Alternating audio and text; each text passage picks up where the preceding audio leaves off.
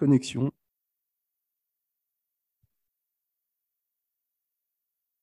Alors aujourd'hui, on va parler d'hypnose avec un invité, un passionné, Antoine Garnier. Bonjour Antoine. Bonjour Manu. Comment vas-tu? Très bien, merci. Et toi? Très bien, très bien. Et merci de merci d'être là avec nous. Antoine, euh, je te propose de te présenter, si, tu veux, dire euh, qui tu es, qu'est-ce que tu fais, comment, je sais pas, comment tu te situes au niveau de, l'hypnose. Euh, ouais, alors bon bah du coup je m'appelle Antoine Garnier, je pratique l'hypnose depuis bah, je me suis j'ai commencé à me former en 2004 donc j'ai pu pratiquer assez vite derrière, je pratique à peu près depuis 2005 ouais et j'ai longtemps pratiqué à, à Paris, euh, un peu aussi à Bruxelles. Et puis maintenant, j'habite à côté de Genève depuis euh, environ euh, six ans. Puis aussi, assez rapidement, j'ai commencé à animer un peu des petits stages d'auto-hypnose, des petites choses comme ça, puisque ça m'a amené progressivement aussi à l'animation de formation. Donc, j'anime des formations depuis un moment. Ce qui est toujours le cas, voilà. Donc, je me partage un peu entre ces deux activités principalement. Euh, la, super, les formations, les supervisions d'un côté et par ailleurs le cabinet. Euh, et comment tu disais, comment je me situe euh, Oui, comment, comment tu te situes dans le monde de l'hypnose, c'est-à-dire qu'est-ce que, qu'est-ce que ce seraient les caractéristiques de ta pratique personnelle? Comment est-ce que tu es dans un courant particulier? Est-ce que tu es à contre-courant Alors, c'est euh, les caractéristiques de ma pratique personnelle. Je dirais que ça évolue avec le mmh. temps, pas mal, euh, mais quand même, on peut. Je pense que je dois pouvoir en tracer quelques lignes. C'est que euh, bah, moi, j'ai appris euh, à partir du courant euh, qu'on appelle, euh, qu'on appelait à l'époque hypnose ericksonienne. On l'appelle toujours comme ça, mais ça rend, il y a plus de choses qui rentrent dans cette étiquette aujourd'hui. Mais c'était vraiment la branche, la branche hypnose de la PNL. Quoi, c'était d'inspiration très PNL, très bandlérienne même, on peut dire. donc, on retrouve, voilà, c'est ce qu'on retrouve dans beaucoup d'écoles dans, le, dans les milieux non médicaux. Donc, c'est très intéressant. Il y a beaucoup beaucoup de contenu très intéressant, mais c'est basé beaucoup sur la modélisation euh, enfin pour la part hypnose, parce qu'en fait là-dedans il y a plein de choses qui viennent pas de l'hypnose, euh, comme les métamodèles, des choses comme ça, etc., qui viennent de Fritz Perls. Enfin, il y a plein d'inspirations. Mais pour ce qui vient de l'hypnose, ça venait pas mal de la modélisation d'Erickson à la fin de sa vie, euh, et notamment de la modélisation de la façon dont il, hypnotisait sans hypnotiser, avec beaucoup de choses très indirectes. Et résultat, euh, moi, on m'a appris ça, et donc on m'a appris. J'ai eu un peu le sentiment au bout d'un moment qu'on m'avait appris des choses passionnantes, mais en commençant par la fin. Et, et j'étais un peu, euh, j'ai pratiqué pendant un certain temps ça, où je parlais beaucoup, je faisais des choses très très indirectes, très imagées, euh, et j'avais un petit peu de mal à évaluer l'efficacité de ce que je faisais. Et puis petit à petit, ça a évolué, notamment à cause des lectures, à cause des remises en question, euh, des moments où j'ai voulu tout plaquer, tout arrêter, euh, et puis je me suis dit non, allez ressaisis-toi, ou, ou, des formations que j'ai pu faire à droite à gauche, etc., des gens que j'ai rencontrés. Ça a évolué vers quand même une approche plus simple, moins verbeuse, euh, où l'indirect a continué d'être euh, voilà d'avoir une place, mais quand même euh, aussi avec des, des, instructions plus claires, plus directes. J'ai commencé à mettre de, du, à faire du tri en fait et à supprimer des choses. Euh, et je me suis, je me suis vraiment dit ok, il y a, je sais plus où est-ce que j'avais entendu ça ou quelque chose un peu dans ce goût-là, mais quelqu'un qui disait en gros si tu veux euh, savoir ce qui marche, si, si tu veux savoir si quelque chose marche, enlève-le. Donc je répète, c'est quelque chose que je répète souvent. Si tu l'enlèves et que ça marche toujours, c'est que c'est pas si important que ça. Euh, si tu l'enlèves et que ça marche plus, euh, bah, c'est que c'était important. Donc ça, ça permet de faire du tri. Donc j'ai commencé à enlever des choses, enlever dans les choses, enlever des choses qu'on m'avait apprises, et je me suis rendu compte que ben ouais, il restait. Je veux pas dire qu'il restait pas grand chose, mais on arrive à un noyau, on arrive à l'essentiel. Donc ça m'a permis de alléger et de me remotiver. Donc c'est une c'est une pratique qui s'est qui s'est orienté vers le, direct, mais je dirais d'une manière un peu différente de ce que du parcours de, de pas mal d'autres qui s'orientent vers la, une approche directe via l'hypnose de rue ou l'hypnose de spectacle, euh, parce que c'est c'est pas si direct que ça en réalité. Ça utilise justement énormément de, de, de subtilité, l'hypnose de spectacle par exemple. Des éléments euh, contextuels. Ouais, ça fait semblant d'être direct parce qu'il y a un moment qu'on croit être le moment clé, mais en réalité, il y a plein de choses posées avant, il y a plein de suggestions, il y a plein de, il y a plein de techniques justement, des ruptures de pattern, de la confusion, etc. Il y a, c'est, c'est, c'est très, c'est assez, c'est plus subtil que ça en a l'air. Euh, Ça donne l'air justement, ça essaie de mettre l'attention sur un côté un peu euh, franc comme ça, mais ce côté franc, il est entouré de plein de choses. Et ma pratique à moi, non, elle est comme les gens au cabinet, ben, ils viennent me voir pour de l'hypnose. Je m'embarrasse même pas tellement de tout ça. C'est-à-dire la confusion, je l'en fais, mais pas tant que ça. Enfin, j'adore ça et je, je, pense que je la maîtrise assez bien, mais j'en mets pas à toutes les sauces, etc. Donc c'est un aspect direct, mais un aspect direct qui est peut-être plus euh, moins peut-être moins moins moins rapide aussi, moins enfin voilà où j'ai le temps. Avec les gens, j'ai le temps, mais euh, explorer. Euh, donc ça, c'est dans le style, on va dire donc des, parler moins et, et, des choses peut-être plus claires, mais aussi euh, finalement, je me suis mis à explorer l'hypnose plus profonde peut-être aussi. Euh, ça c'est plus récent. Il y a eu toute la période où j'ai à fond exploré l'idéomoteur. C'était quand même, euh, c'est un truc qu'on m'avait appris, mais c'était pas si à la mode que ça à l'époque. Maintenant, c'est revenu beaucoup à la mode, euh, et c'est tant mieux. Et puis après, à un moment donné où je me suis dit, attends, on va laisser un peu l'idéomoteur de côté, parce que ça pose aussi quelques problèmes. On va le combiner, on va aussi travailler la transhypnotique, euh, des expériences plus profondes. Et voilà. Et puis après, je me suis, voilà. Donc ça évolue, ça continue d'évoluer beaucoup euh, dans ma pratique. Euh, bon, ça c'est pour l'hypnose, mais après, en plus, l'approche thérapeutique aussi évolue énormément. Quoi. Il y a une, distinction entre euh, hypnose et aspect thérapeutique? C'est deux, aspects différents? Euh, Peut-être de moins en moins. C'est-à-dire qu'au départ, il y avait cet aspect, euh, bon, il faut apprendre à hypnotiser les gens. Encore que, bon, ça, c'était, je le négligeais probablement un peu au début. Maintenant, je pense que c'est très important. Et il faut aussi apprendre à les aider, quoi. il faut apprendre des protocoles, etc. Et petit à petit, plus j'ai exploré l'hypnose, plus j'ai approfondi euh, les états d'hypnose, plus j'ai voilà, plus j'ai exploré ces outils-là, plus je me suis rendu compte qu'ils avaient une vertu thérapeutique en eux-mêmes aussi, qui portaient des, effets thérapeutiques, euh, qu'en tout cas il y avait des choses spécifiques à l'hypnose, euh, que c'était un petit peu bête en gros de mettre les gens en hypnose pour leur faire des approches thérapeutiques issues d'autres méthodes. Il y a des choses qui sont propres à l'hypnose. C'est des choses que j'ai rencontrées aussi dans les lectures, hein. mais il y a une vraie culture de l'hypnose et, et, et, plus ça va, plus je me rends compte que euh, même que plus ça va, plus je dirais que j'utilise l'hypnose pour ne pas trop faire de thérapie. Euh, c'est plus plus on travaille l'hypnose, plus la personne peut être son propre thérapeute. Je mets à leur disposition un état dans lequel ils vont pouvoir résoudre leurs propres problèmes. Euh, mais du coup, ça, ça fait que avec le temps, je pense que cette part-là de mon travail, elle se minimise, non pas dans le sens où elle a moins d'importance, mais dans le sens où c'est moins mon rôle à moi.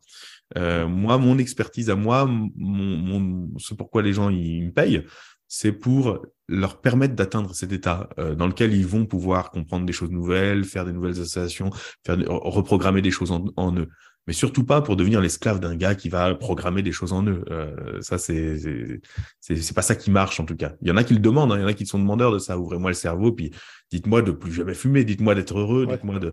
Mais en fait, ça ça fonctionne pas très bien dans la durée. Donc euh, donc c'est pas c'est pas ce vers quoi je m'oriente, on va dire. Oriente plutôt vers euh, ce qu'on appelle de l'hypnose sèche alors? Oui, euh, alors hypnose sèche, ça sous-entendrait souvent qu'on met les gens en hypnose et puis on fait rien du tout. Mais moi, ils viennent déjà avec une arrière-pensée, donc ils viennent avec une demande. Donc il y a déjà une suggestion. En fait, euh, et puis quand même, je les, je les, je les guide à travers ça. Donc c'est pas si si sec que ça, mais disons euh, quelque chose qui peut faire penser au mouvement qu'il y a eu euh, après, dans la, après la Seconde Guerre mondiale de l'hypnoanalyse, où on utilise l'hypnose pour que émergent des choses, pour que les gens fassent un travail euh, et non pas pour leur fourrer des, des, des trucs dans le crâne. Euh, et qu'on voit, qu'on retrouve beaucoup chez Erickson aussi, hein, cette approche-là.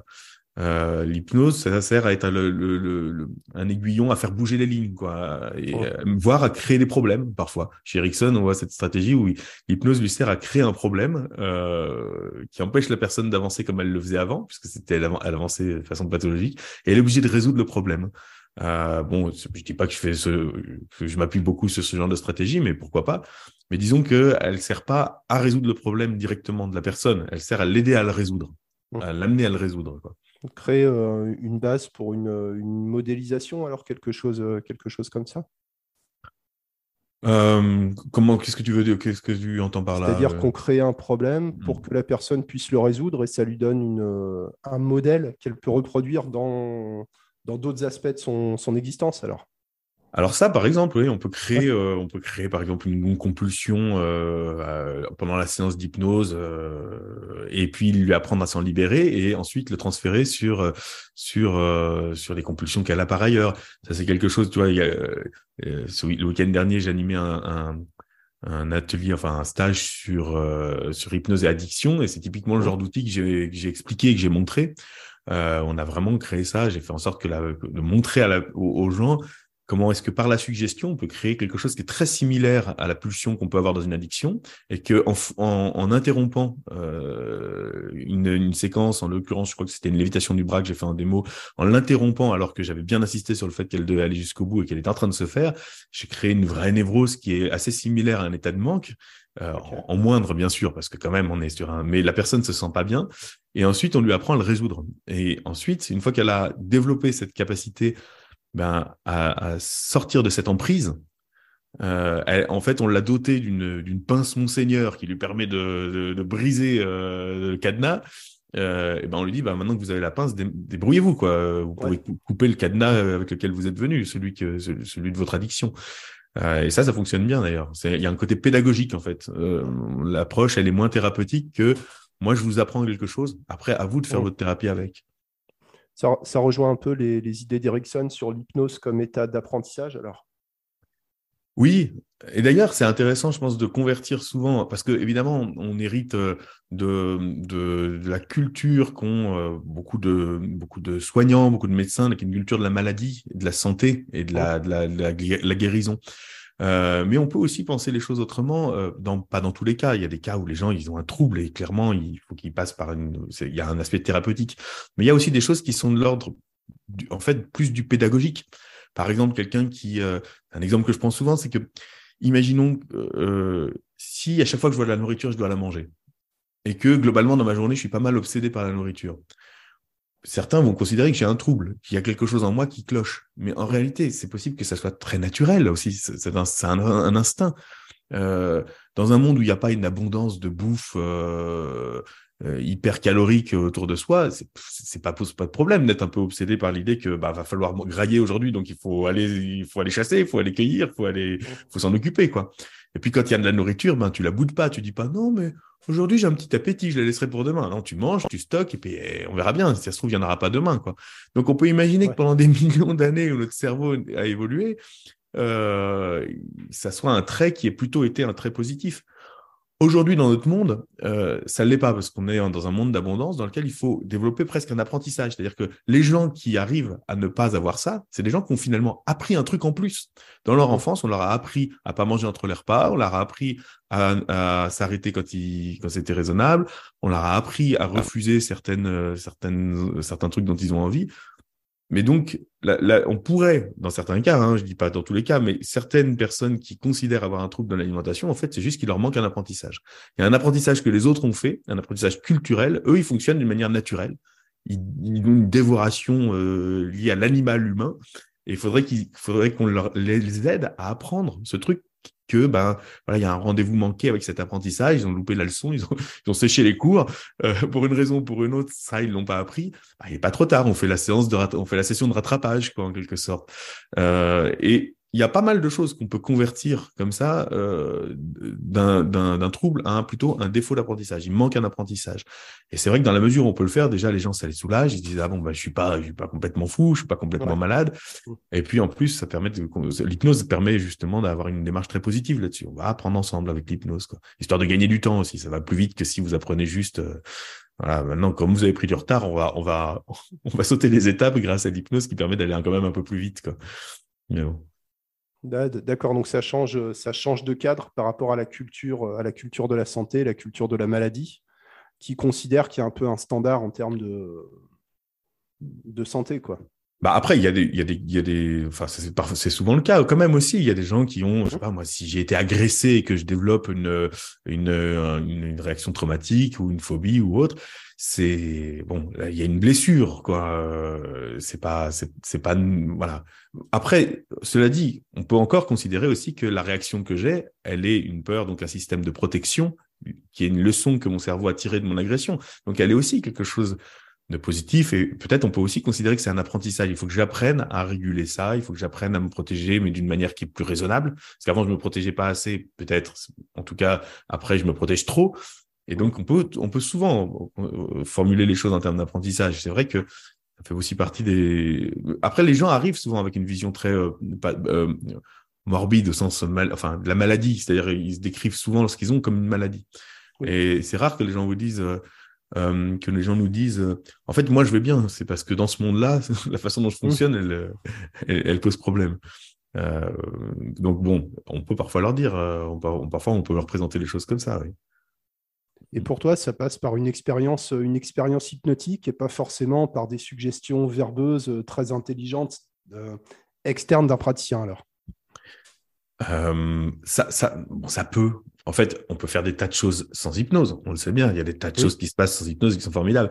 Et avec, euh, disons, de la suggestion sans hypnose formalisée, etc., on peut faire des tas de choses aussi. Mais clairement, moi, je crois à l'hypnose.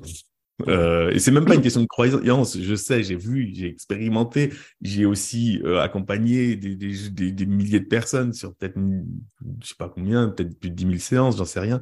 Et, donc, euh, je, ça me donne une, un attachement particulier. Enfin, j'ai un attachement particulier, évidemment, pour l'expérience hypnotique. Je crois qu'il y a quelque chose dans l'expérience hypnotique qui est, qui est unique et qui, qui fait la différence dans beaucoup de cas. Et ça me fait penser, tu sais, il y avait, il y avait ce, fameux truc là, Erickson, il était euh, dyslexique et il confondait euh, les, les, notamment les 3 et les M parce que bon, il, ça se ressemble, mais c'est pas sous le même angle, etc. Il confondait différentes euh, différentes choses quand il était enfant. Et il raconte à Rossi comment un jour, enfant, je sais plus dans quelles circonstances, mais il a eu une sorte de flash où il a vu justement un 3 devenir un M et, euh, et, à partir de là, ça lui a permis, ça lui a guéri sa dyslexie petit à petit, ça lui a donné des repères. Et Rossi lui dit, oui, mais enfin, vous avez eu un flash, c'est-à-dire vous avez, vous avez imaginé, c'est ça? Rossi essaie de se dire, mais est-ce que c'était un, est-ce qu'il a fait un trip, quoi? Est-ce que c'était vraiment une expérience genre une expérience hypnotique forte, quoi? Ou est-ce qu'il est en train de me dire qu'il a eu une révélation euh, cognitive, quoi? Genre il s'est dit, oh mais mon Dieu, mais en fait, ça, voilà une bonne idée, on pourrait les renverser. Essayer de voir dans, quel état de conscience il a eu ce truc. Quoi? Et, on voit bien qu'Erickson lui dit si, si, non, mais c'était une expérience hypnotique. Dans et il a un peu, on voit bien qu'il a du mal un peu à se faire comprendre, mais il explique bien que rien d'autre n'existait à ce moment-là. Et ça, c'est un truc très important dans l'hypnose, c'est que tout disparaît. Euh, il y a que ça. Il y a, vraiment une hallucination. Quoi. Il y a vraiment une expérience hallucinatoire. Et c'est parce que ça se passe dans cet état-là que ça va pas juste être une bonne idée qu'on va développer après grâce à de l'exercice, que ça va reprogrammer au fond quoi, des, tas de trucs. Et, je, vois, je vois ça tous les jours avec l'hypnose. Je vois qu'il y, a un état spécifique dans lequel les expériences qu'on vit, elles sont parfois on les on comprend même pas, c'est symbolique, c'est mais il se passe un truc et ça reprogramme, ça, ça voilà, ça change fondamentalement des, des choses très importantes. Quoi tu, je reviens un peu en arrière. Tu disais que tu avais un peu mis de côté l'idéomoteur parce que ça posait des problèmes. Est-ce que, est que tu peux nous en dire plus alors à ce moment-là? Alors, qu'est-ce que c'est l'idéomoteur pour toi et quel, euh, quel problème ça pose? Bah, on appelle idéomoteur aujourd'hui. D'ailleurs, on a un peu, on est un peu peut-être un peu laxiste sur ce terme, mais enfin bon, en gros, on, tous les, les, les, pratiques des, des, mouvements automatiques en hypnose, on, a, on catégorise ça dans l'effet idéomoteur. Euh, mais euh, c'est-à-dire tout ce qui est euh, le bras qui monte tout seul, la lévitation de bras, la fameuse lévitation de bras, je sais pas, les mains qui se rapprochent toutes seules, tout ce qui est les réactions du corps qu'on va obtenir par la suggestion sans qu'il y ait de sans, sans que la, enfin, la personne a le sentiment de ne pas y participer. Et d'ailleurs, souvent, c'est le cas. Hein. C'est-à-dire que c'est pas juste un sentiment. Quand un bras monte tout seul, il, il monte d'une certaine façon qui serait mmh. difficile à reproduire consciemment, hein, voire de façon involontaire. Quoi. Vraiment involontaire et et pas de la même façon. C'est pas juste ah en fait la personne elle bouge son bras mais elle perd le sentiment de le faire. Non non, ça se fait d'une manière euh, qui, qui, parfois même on peut pas on peut pas limiter. Euh, et donc ça va être je sais pas moi la tête qui se penche vers l'avant, le corps qui bascule avant arrière, c'est un classique. Même les yeux qui se ferment. Bref, on passe des commandes au corps et le corps va réagir. Mais d'une certaine façon, on peut considérer que euh, quand on dit votre corps se relaxe, ça en fait partie, etc. Mais disons que j'avais développé une pratique qui était basée sur toute une séquence à base de, euh, euh, à base de d'empilement comme ça, de, mouvements automatiques et de plus en plus que j'ai pas mal diffusé et enseigné. Euh, mais je me suis rendu compte que, et ça posait plusieurs problèmes pédagogiquement, je me suis rendu compte qu'il y avait des élèves qui étaient très très enthousiasmés par ça, mmh. beaucoup trop.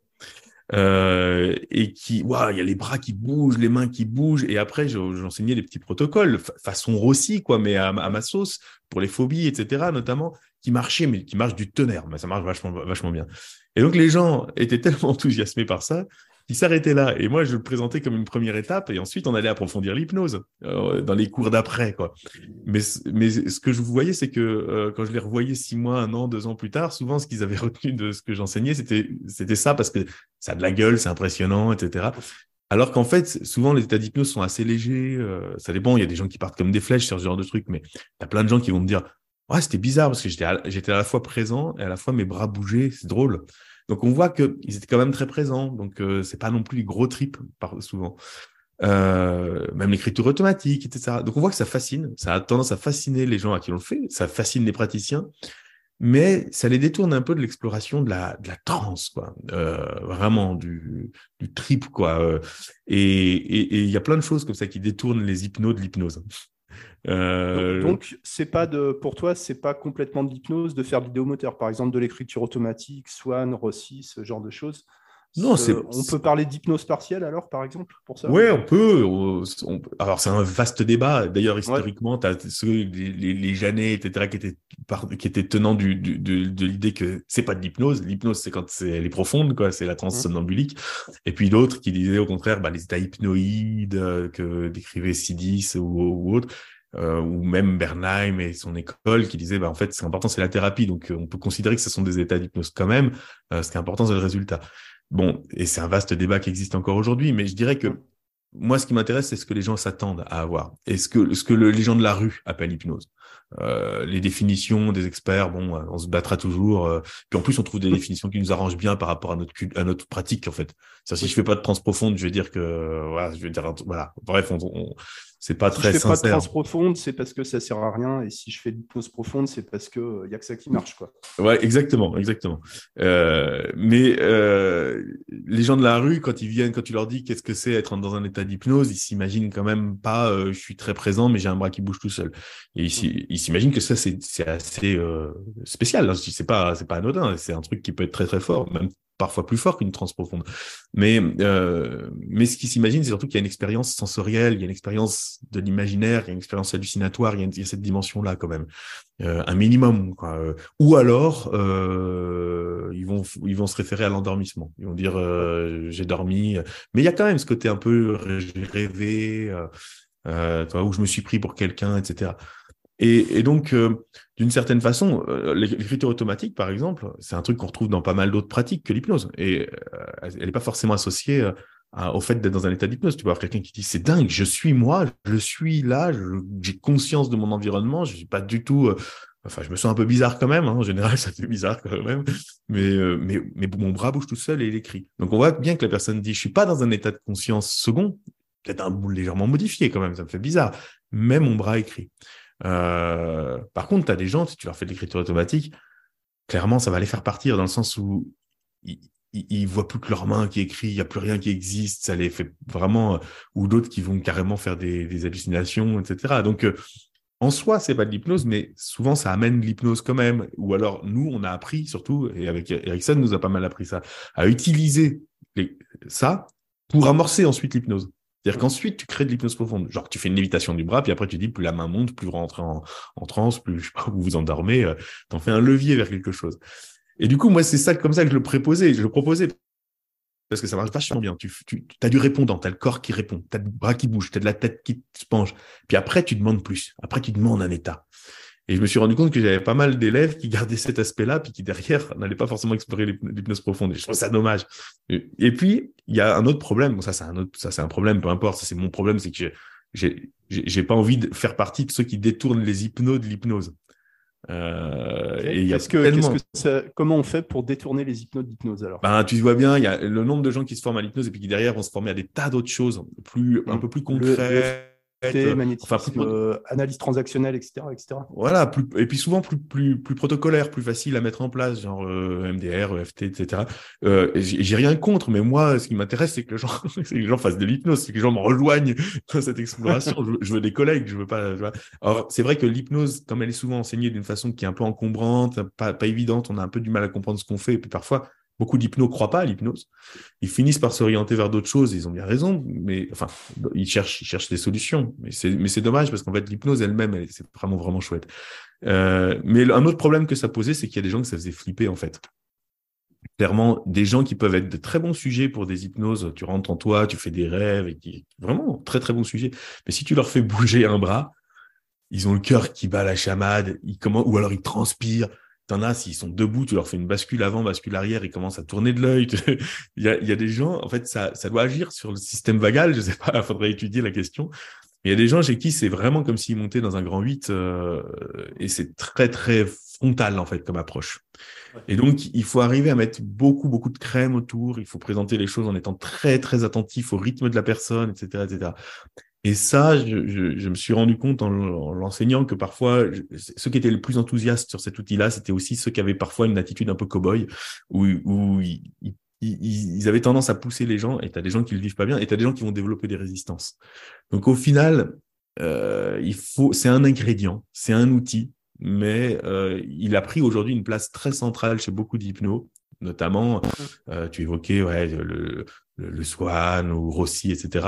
Euh, ou même le signaling, etc. C'est un outil, mais c'est pas ça le cœur de l'hypnose. Le cœur de l'hypnose, c'est vraiment que la personne euh, elle se plonge dans une expérience et elle sort en disant j'ai vécu ci, j'ai vécu ça, quoi. Euh, ou, enfin, il n'y a pas que ça, il n'y a pas que ça comme outil, mais il y a vraiment une expérience que la personne va vivre. Alors c'est ça aussi le problème. Un autre problème de l'idéomoteur, c'est que on s'adresse à l'inconscient. En fait, ça a été copié sur le spiritisme. C'est quoi C'est qui Ouais, c'est ça. Et on s'adresse, ça a été copié sur le spiritisme. Autant la transhypnotique a été copiée sur euh, les transsomnambuliques, des magnétismes animal. Donc, euh, on est plongé dedans. C'est-à-dire, je suis moi en, en, en le somnambule. Et euh, l'idéomoteur a été euh, modélisé par Carpenter et autres, euh, et compagnie, par, par rapport à la pratique du spiritisme, des, des tables de Ouija et compagnie, où, c'est un truc où on s'adresse à un esprit, on s'adresse à quelqu'un d'autre. Donc on l'a laïcisé en disant je m'adresse à votre esprit inconscient et euh, si hmm. tu es là frappe une fois, euh, etc. en gros c'est un peu ça qu'on fait. C'est vraiment esprit, esprit es-tu là. Et c'est vraiment esprit es-tu là. Et d'ailleurs il y a pas, mal de praticiens qui sont pas à l'aise avec ça. Donc euh, moi quand je leur enseigne ça parce que je leur enseigne, je leur enseigne comment le présenter d'une manière qui qui qui les mette à, qui, qui qui leur permette de le faire en étant à l'aise. Mais il y en a plein qui sont pas à l'aise avec ça. Il faut admettre quand même que ça crée des hypnoses souvent un peu moins profondes parce que je dis au conscient, le conscient, tu vas être mis de côté. Je vais m'adresser à quelqu'un d'autre.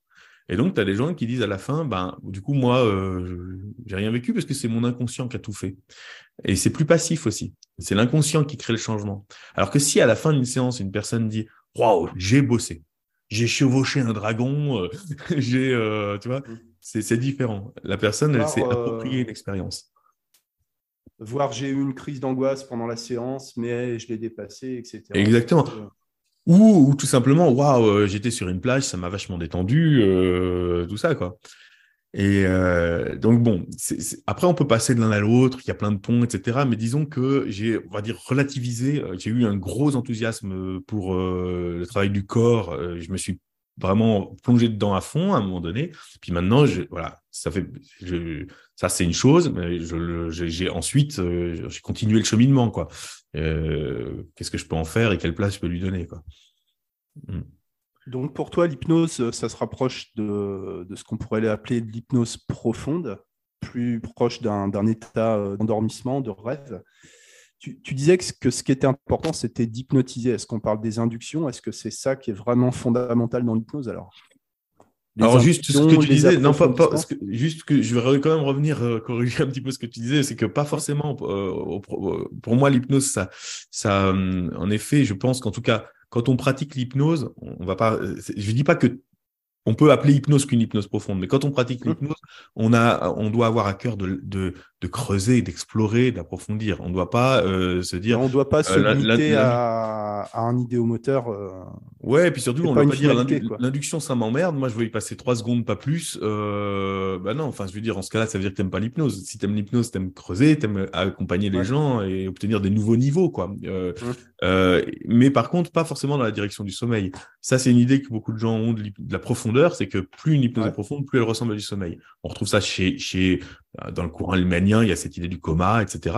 Mais ça vient pas de nulle part. Ça vient que c'est des descriptions qui ont été faites, même au 19e siècle, par ceux qui travaillaient sur les anesthésies. Parce que c'était logique. Eux, ils voulaient quelqu'un qui est de plus en plus végétatif. Donc, ils approfondissaient dans la direction d'un cadavre, en quelque sorte, sur lequel on va pouvoir mener son opération. Une des les gars, ils faisaient des amputations, hein, sans, sans produits chimiques. Donc, euh, donc bon, mais il y avait tous les autres courants, par exemple ceux qui ont travaillé sur le somnambulisme, chez qui c'était pas du tout ça, au contraire. Euh, pour eux, approfondir, c'était augmenter le degré d'hallucination et que les gens fassent du délire, un délire, euh, euh, enfin, soit dans un trip, quoi, comme s'ils avaient pris du LSD. Et, et, je dirais que approfondir l'hypnose, quand même, c'est en cabinet, ça, peut, ça tient, faut être honnête, ça tient quand même peut-être un peu plus du premier. C'est-à-dire qu'en cabinet, euh, on, travaille plutôt sur le rêve, euh, sur des choses qui appartiennent, qui sont en commun avec le sommeil, quoi. Des, des, corps qui sont quand même relativement tranquilles. Euh, on peut avoir un mouvement, un bras, qui monte ou une tête qui nous fait oui, mais mais globalement, on va pas, on va pas forcément avoir des gens qui, qui, qui, qui dansent la bourrée au milieu du cabinet, euh, et plutôt euh, un, un, univers onirique, quoi, euh, pour pouvoir les accompagner dans des métaphores, des choses comme ça, etc. Donc, on va approfondir plutôt dans cette direction-là. Après, en soi, approfondir, ça peut être au contraire vers le somnambulisme, vers des gens qui, qui sont capables de, de, bouger, de parler, de, enfin, parler, ça c'est bien en séance, mais, mais sinon, euh, voilà, des gens qui sont capables de faire du sport, de jouer d'un instrument de musique, euh, tout en étant dans une transe profonde, hein, très très profonde même. Donc, euh, et pardon, c'était pas précisé là-dessus, mais du coup, ta question après, c'était, pardon. je, je, je sais plus. Hmm. on parlait de profondeur. Est-ce qu'il y a une, est-ce qu'il y a une importance d'un niveau de profondeur en hypnose. Alors, c'est. Ah, Alors, est-ce qu'il y a vraiment des niveaux de, de trans, niveau 1, niveau 2 ah bah oui, oui, je te pose des questions euh, tordues. Hein. Celles qui vont me faire... Parce que je, je, je, vois, il y a des réponses qui défilent dans ma tête et je me dis, non, celle-ci, je vais me faire trop d'ennemis, celle-ci, non, ça... euh, oui et non, je vais faire des réponses euh, politiciennes. C'est une excellente question, Manu. C'est une excellente question et tu as bien fait de la poser. Et je vais répondre à toute autre chose, histoire de faire diversion. Très bien. non. Non, je dirais que... Ah, je dirais que ce que je disais tout à l'heure, c'est qu'on peut faire des tas de choses sans hypnose. Et on peut faire donc du coup des tas de choses aussi avec une hypnose très légère. Euh, mais le problème, c'est qu'il y a des choses qu'on ne pourra faire qu'avec certains degrés d'hypnose. Euh, mmh. Donc si on les a pas, ben, on va considérer qu'on a échoué ou qu'on n'a pas pu aider cette personne. Mais si on arrive à débloquer ces niveaux-là, on peut quand même faire la différence. Donc souvent, quand on n'arrive pas à aider quelqu'un, passer du temps à approfondir. Alors, c'est pas que passer du temps, il faut avoir les bons outils aussi. Hein. Euh, ça peut valoir le coup, ça peut changer tout. Et puis, il y a ce côté aussi, en fait, je vais, essayer d'être concret. Euh, si tu me dis, par exemple, imaginons que je sois fumeur et que tu me dises, euh, OK, qu'est-ce qui, qu'est-ce qui t'a, qu'est-ce qu'il te faudrait, qu'est-ce qui t'a empêché, enfin, qu'est-ce qui t'a manqué pour arrêter jusque-là? T'as essayé, t'as pas réussi. À ton avis, à ton avis, qu'est-ce qui t'a manqué euh, jusque-là pour que tac, ça fasse un déclic et que tu y arrives? Et donc là, on discute, on est dans l'anamnèse, par exemple, on est dans un entretien avant l'hypnose, donc on discute. Je dis, à mon avis, ce qui m'a manqué, tu sais quoi? Ce qui m'a manqué, c'est de la motivation. Donc là, je suis en train de réfléchir et puis je sors un truc qui est peut-être vrai, qui est peut-être vrai, mais en tout cas, voilà, qui qui qui, qui sort de, de, de ma pensée consciente. Ok, imaginons, tu me, tu me dis, ok, on laisse ça de côté, tu me tu m'accompagnes dans l'hypnose, je suis complètement, je vois des petits éléphants roses, euh, qui, et, et, et puis euh, à un moment donné, tu me dis, ok, revenons à nos moutons. Euh, du coup, je vois des moutons. Enfin bon, qu'est-ce qu'il me veut celui-là Bon, et tu me dis, ok. Tout à l'heure, je t'ai posé une question, je vais te la reposer. Qu'est-ce qui t'a manqué pour qu'il y ait vraiment un déclic et que tu arrives vraiment à arrêter de fumer? Et là, dans cet état-là, dans un état d'hypnose, il y a des grandes chances pour que le processus qui amène la réponse soit pas du tout le même. C'est-à-dire qu'au lieu de construire la réponse sur la base de mon intelligence consciente, de mes connexions, et peut-être même de, de clichés, d'a priori que j'ai, de croyances, de trucs dans l'air du temps ou d'un truc que j'ai entendu la veille, je vais pas euh, forcément, moi, euh, construire une réponse. Je vais recevoir une réponse de l'intérieur. Il y a un truc qui va monter. C'est-à-dire, je vais, tu vas me dire ça, et quand tu vas le dire, ça va, il y a un truc qui va monter. D'ailleurs, cette réponse, elle pourrait être un mot, elle pourrait être une réponse verbale, ou elle peut être un truc qui me vient, genre une émotion ou un truc que je vais ensuite verbaliser, parce que comme tu vas me poser une question, bah, faut bien que je te dise un truc, mais, mais un truc qui va se passer. C'est-à-dire que tu vas me dire, OK, qu'est-ce qui t'a vraiment manqué? Si à ce moment, je vais être là. De m'aimer. Tu vois, je vais sortir un truc comme ça, et puis voilà. Ou alors, je vais te dire ce qui va manquer de le décider, ou ce qui va manquer de prendre mon temps. En tout cas, je risque d'avoir une autre réponse qui vient, parce qu'elle vient. C'est pas je la, la réfléchis, elle vient. Et je pense que l'hypnose est un état d'émergence. Euh, euh, je suis dégoûté qu'il y ait un institut qui ait pris ce nom, euh, Institut PNL, parce que c'est un excellent nom pour, une méthode ou autre, émergence. Mais c'est très bien, ils ont un très bon, bon nom. Mais l'émergence, c'est un très très joli euh, concept.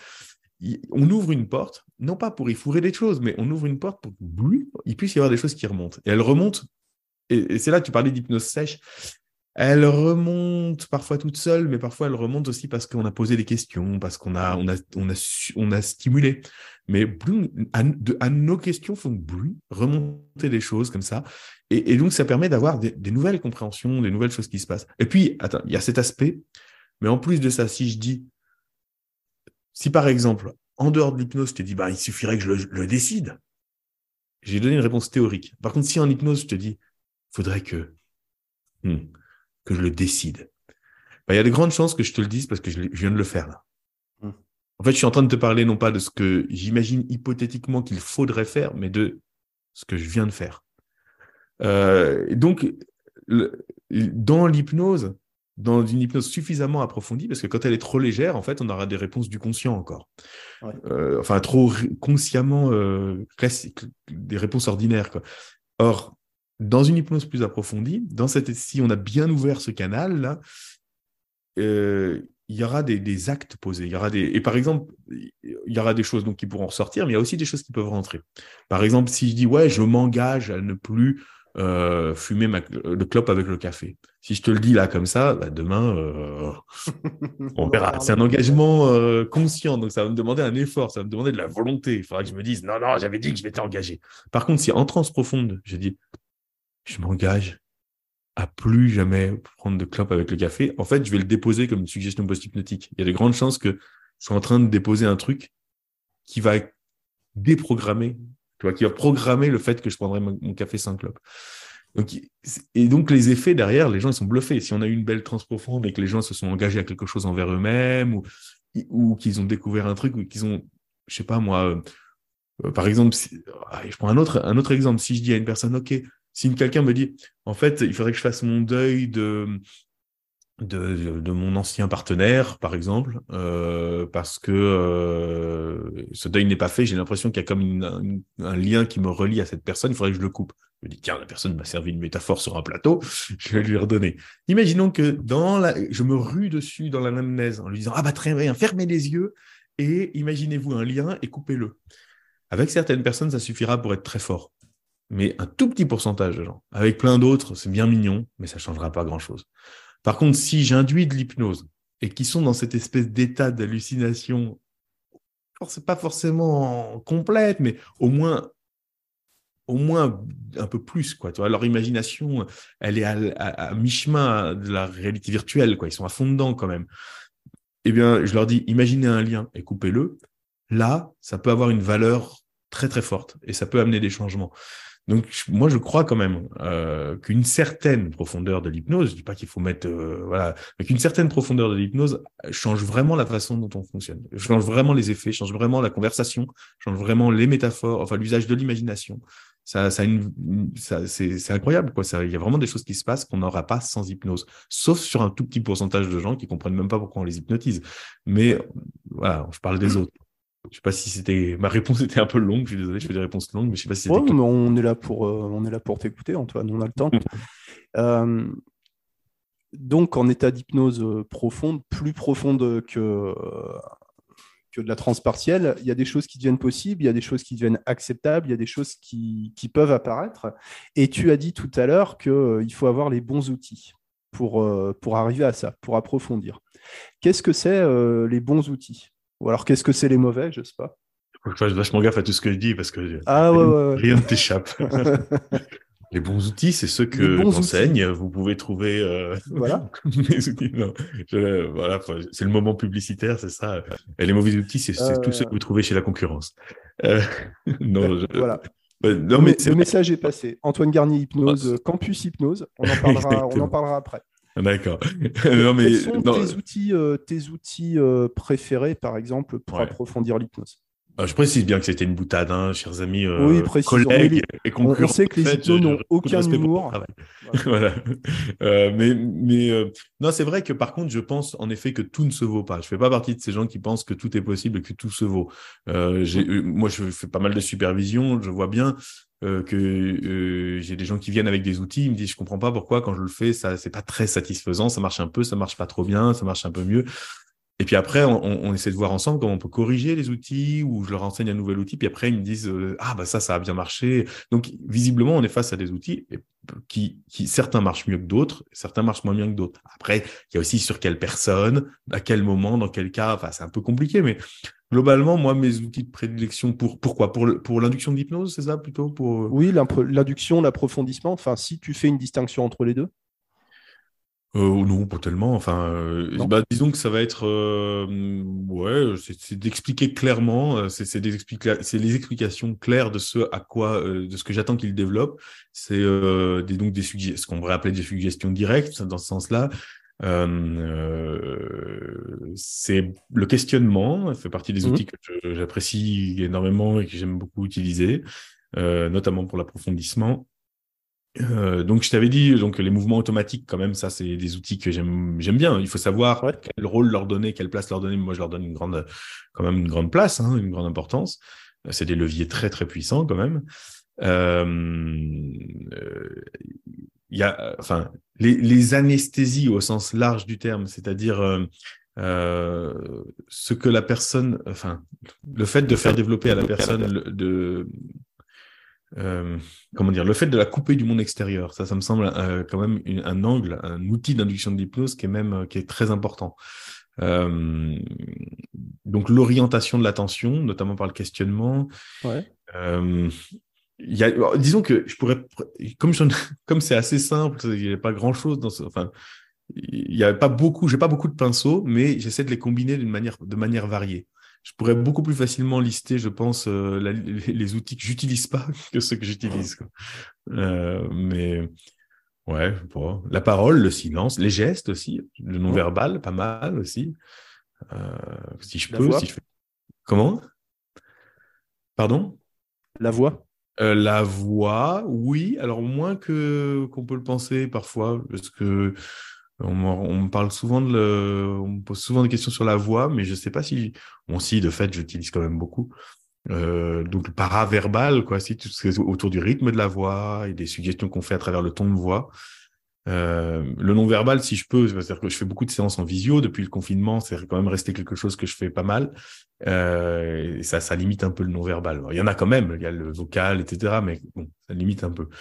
Mais bon, euh, euh, un peu de confusion. Après, il y a des tas d'outils que j'utilise, mais c'est les épices dans la cuisine. quoi. J'en mets pas partout et j'en mets pas des tonnes. Genre la confusion, je pense que c'est hyper intéressant et c'est un super, euh, vraiment, c'est un exhausteur de goût euh, qui est souvent utile. C'est dommage de ne pas l'avoir. Par contre, quand on l'a, on va pas en foutre partout non, plus. Mais donc la confusion, enfin voilà, des choses comme ça qui sont quand même, qui sont quand même des, bons outils. Quoi. Mm. La, la relaxation musculaire progressive? Oui. Euh, body scan, tu en avais parlé, tu as, sorti une formation même dessus, je crois. Oui, et ça, c'est étonnant parce que, enfin, c'est étonnant, pas étonnant pour euh, la plupart des gens, mais pour mm. moi, je me, ça m'a étonné moi-même, on va dire, euh, de, parce que ça faisait partie des choses que je faisais pas ou que j'avais un peu négligé, on m'avait pas tellement appris ça. Et puis, en plus, c'était plus ou moins associé, sophrologie, relaxation. On m'avait presque un petit peu appris à avoir une, à avoir une certaine arrogance envers ce genre d'approche euh, ah, ah dans mes formations. Et en fin de compte, c'est formidable. Mmh. C'est une super. Euh, ça met en condition les gens de façon formidable. C'est-à-dire qu'avec tous les, tout ce qui est bon sujet, on n'a pas besoin de ça, les très bons sujets. Mais il y a des tas de gens, bah, ils arrivent, ils sont stressés, ils sont anxieux, ils vont pas forcément rentrer en hypnose aussi facilement que ça, parce qu'en plus, il y a des enjeux. Ben, ces outils, la, la relaxation, c'est une très très bonne porte d'entrée. Ça suffit pas à mon avis, c'est-à-dire faut pas confondre relaxation et hypnose. Une personne relaxée, pas forcément une personne en hypnose. On a eu un petit incident, bah, je, couperai, euh, je couperai au montage. Euh, on était en train de dire que. Est-ce que tu as relancé l'enregistrement? Ah oui, ça, enregistre là. Hein. Ouais, ça, ouais, d'accord, ok. J'ai juste changé d'appareil. Euh, donc, tu disais, quand, avant que je te perde, qu'on t'a enseigné à avoir une certaine arrogance pour, euh, pour les techniques euh, de relaxation, la sophrologie, ce genre de choses? Non, mais attends, si j'étais un petit con, je vais pas mettre ça sur la faute des autres non plus. mais c'est vrai que c'est peut-être mon arrogance, elle vient, vient peut-être de, simplement de moi. Non, mais c'est vrai que quand on s'enthousiasme à un moment donné pour un certain angle, une certaine approche, on va, on a, c'est un réflexe même qui permet de se focaliser. Peut-être de laisser de côté et donc de trouver moins d'intérêt à d'autres Euh, et on y reviendra après. Donc, donc moi, je me suis intéressé au départ à des, pour des approches plus dynamiques. Et donc, tout ce qui était à base de relaxation, au début, je disais, ouais, euh, faut, faut, faut arrêter avec ça, quoi. Et euh, en hypnose, on, a, on est allé trop vers la relaxation à un moment donné. il faut remettre les gens debout. Il faut, voilà. Ce qui était plutôt un bon réflexe de, de rejeter ça dans un premier temps. mais dans un second temps aussi, après, de revenir en se disant, attends, on va pas jeter le bébé avec l'eau du bain. quel intérêt ça a? Et c'est très, très intéressant, évidemment notamment parce que en cabinet, les gens ils viennent pas pour faire du ludique, ils ont des enjeux derrière, donc parfois ils sont vraiment très stressés. Et puis de toute façon, ils arrivent aussi pour gérer les stress du quotidien. Donc déjà la relaxation, c'est une excellente porte d'entrée. Mais je disais, il faut pas confondre la relaxation et l'hypnose. Une personne peut être relaxée et pas être en hypnose, et une personne peut être en hypnose sans être relaxée. Il y a beaucoup de praticiens qui sont obsédés par l'idée que dans mon cabinet, les gens doivent être bien. Euh, il faut qu'ils soient bien, il faut que ça soit confortable, il faut qu'ils soient à l'aise, il faut qu'ils soient relaxés.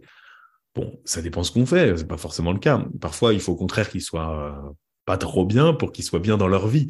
Et, parfois, en les relaxant trop, on va obtenir des états qui sont un peu mous, ou finalement le travail hypnotique va pas être de si grande qualité que ça.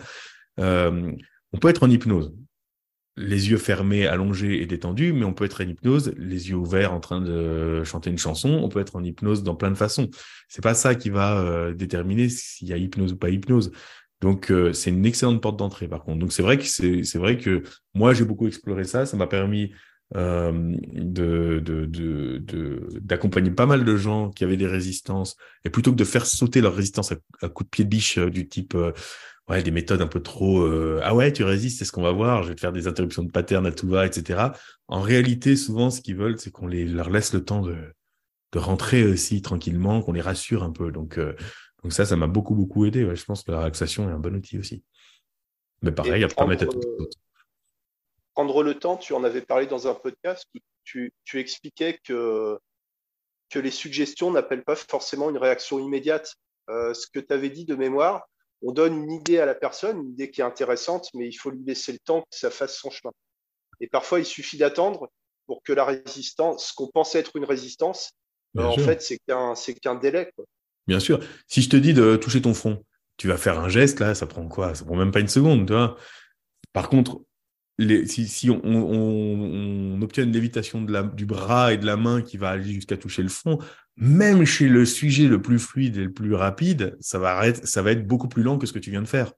Euh, donc, c'est les, mouvements euh, hypnotiques, etc., c'est quand même c'est un truc qui se déploie, c'est un truc qui se déplie dans le temps. Le cerveau va dire attends, ah oui, alors attends, il faut que je mobilise tel muscle, puis tel autre, attends, j'arrive.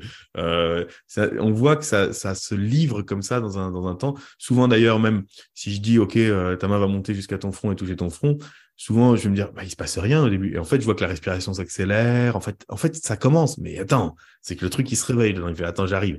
Et, euh, au bout d'un moment, il va faire le mu les muscles. Donc ça prend un certain temps. Et à force d'en faire, euh, si je refais une deuxième fois, une troisième fois, etc., ça sera un peu plus rapide et ça sera plus fluide. Mais globalement, il y a, cette dimension-là, elle, est dans toutes les suggestions. C'est-à-dire, si je dis à une personne, OK, euh, n'entendez plus les sons autour de vous, bah, l'idée, là, elle vient juste de rentrer. Il n'y a absolument aucune raison pour que dans la seconde d'après, la personne ait une surdité euh, hypnotique. C'est pas rien comme phénomène. Il faut que ça processe. Oui, hein. C'est ce que, ce que j'allais dire. C'est je ne sais même pas si j'ai déjà réussi ça. Bah, moi, je pense pas que tu puisses dire à une personne, à trois, vous n'entendrez plus les sons autour de vous. Sauf d'excellents sujets en spectacle qui vont en réalité non pas développer une surdité, mais plutôt euh, euh, se comporter comme s'ils n'entendaient plus. Ça, c'est différent. Donc, ça peut donner l'illusion que ça marchait, mais pas forcément. Mais par contre, euh, ça marche super bien comme suggestion. Mais si tu dis à un moment donné de la séance, vous n'entendrez plus les sons autour de vous. Donc, tu laisses du temps. Et il y a peut-être une personne qui va prendre 3-4 minutes pour développer ça. Une autre personne qui va prendre 10-15 minutes. Puis il y a peut-être une personne, bah, dans le temps de la séance, finalement, ça n'aura pas suffi. Donc, si je lui mets assez tôt, assez en avance, c'est parce que je me dis, c'est pas rien comme phénomène. Mais ça se fait bien, ça se fait très bien. C'est assez naturel. C'est un truc qu'on voit tous les jours quand tu es concentré sur quelque chose, tu te coupes du reste. Donc, c'est pas non plus foufou, c'est pas faire des hallucinations visuelles, les yeux ouverts, c'est pas. Donc, euh, c'est pareil, tu sais pas, dire à quelqu'un dormez. Euh, euh, bah, dormir, c'est énormément de transformations euh, psychocognitives enfin, et physiologiques euh, qui doivent se mettre en place. Donc, si je dis à une personne, vous allez vous endormir de plus en plus progressivement, je peux lui laisser le temps de se rapprocher petit à petit d'un endormissement. Mais on ne dit pas à quelqu'un de dormir sur un claquement de doigts, parce qu'au pire, ce qu'il va faire, c'est qu'il va simuler. Tu vois pas mal de démos comme ça, de gens, on leur dit dormez, puis ils ont la tête qui se penche, etc. Mais derrière, il faudrait qu'il y ait quelqu'un qui arrive et qui dise à la personne Est-ce que tu dors? Il faudrait un feedback. Euh, souvent, on se rend compte que non, la personne elle a la tête penchée, elle a les yeux fermés, bon, elle est relaxée, mais elle dort pas encore. Par contre, si on lui laissait plus de temps, peut-être elle pourrait s'endormir. Sauf si c'est une réinduction. Mais globalement, voilà, les suggestions, elles ont besoin de temps. Euh, et la différence entre un très bon sujet et un sujet qu'on dit résistant, la plupart du temps, même s'il y a plein de formes de résistance, mais c'est euh, le temps. C'est-à-dire c'est juste que tu as quelqu'un qui, a besoin de très peu de temps, et puis tu as besoin quelqu'un qui a besoin de beaucoup plus de temps. Euh, et même, tu peux avoir quelqu'un qui fait des lévitations de bras super vite, mais qui par contre va mettre trois quarts d'heure à avoir les yeux qui se ferment. Parce que, pour une raison peut-être personnelle, cette personne, elle, est un peu méfiante, enfin, tu vois, donc ses yeux, ils se ferment pas facilement. Donc, euh, donc on laisse du temps, on essaie, mais il y a des moyens d'optimiser quand même. Euh, en fait, moi, ce que, je, ce que je pense qui peut être une hypnose assez rapide, c'est une hypnose qui ne perd pas de temps. C'est-à-dire qu'il y a déjà le temps dont la personne aura besoin. Déjà. Mais alors, si en plus on perd du temps à vouloir faire des trucs hyper indirects, etc., on, s'en sort pas, quoi. Parce que ça peut déjà être assez long. Mais euh, ouais, optimiser, bah, un peu de confusion quand même, un petit peu des petites choses comme ça, ça aide quand même, ça met de, ça met de l'huile, quoi. Tu as, à un moment, tu as une. Enfin, j'ai eu, eu l'impression dans ton parcours, mmh. euh, tu as eu une espèce de bascule entre l'indirect et le, et le direct. Qu'est-ce qui s'est euh, qu'est-ce qui s'est passé. En fait, Parce que je, euh, je pense que beaucoup de praticiens ont un problème avec la suggestion directe.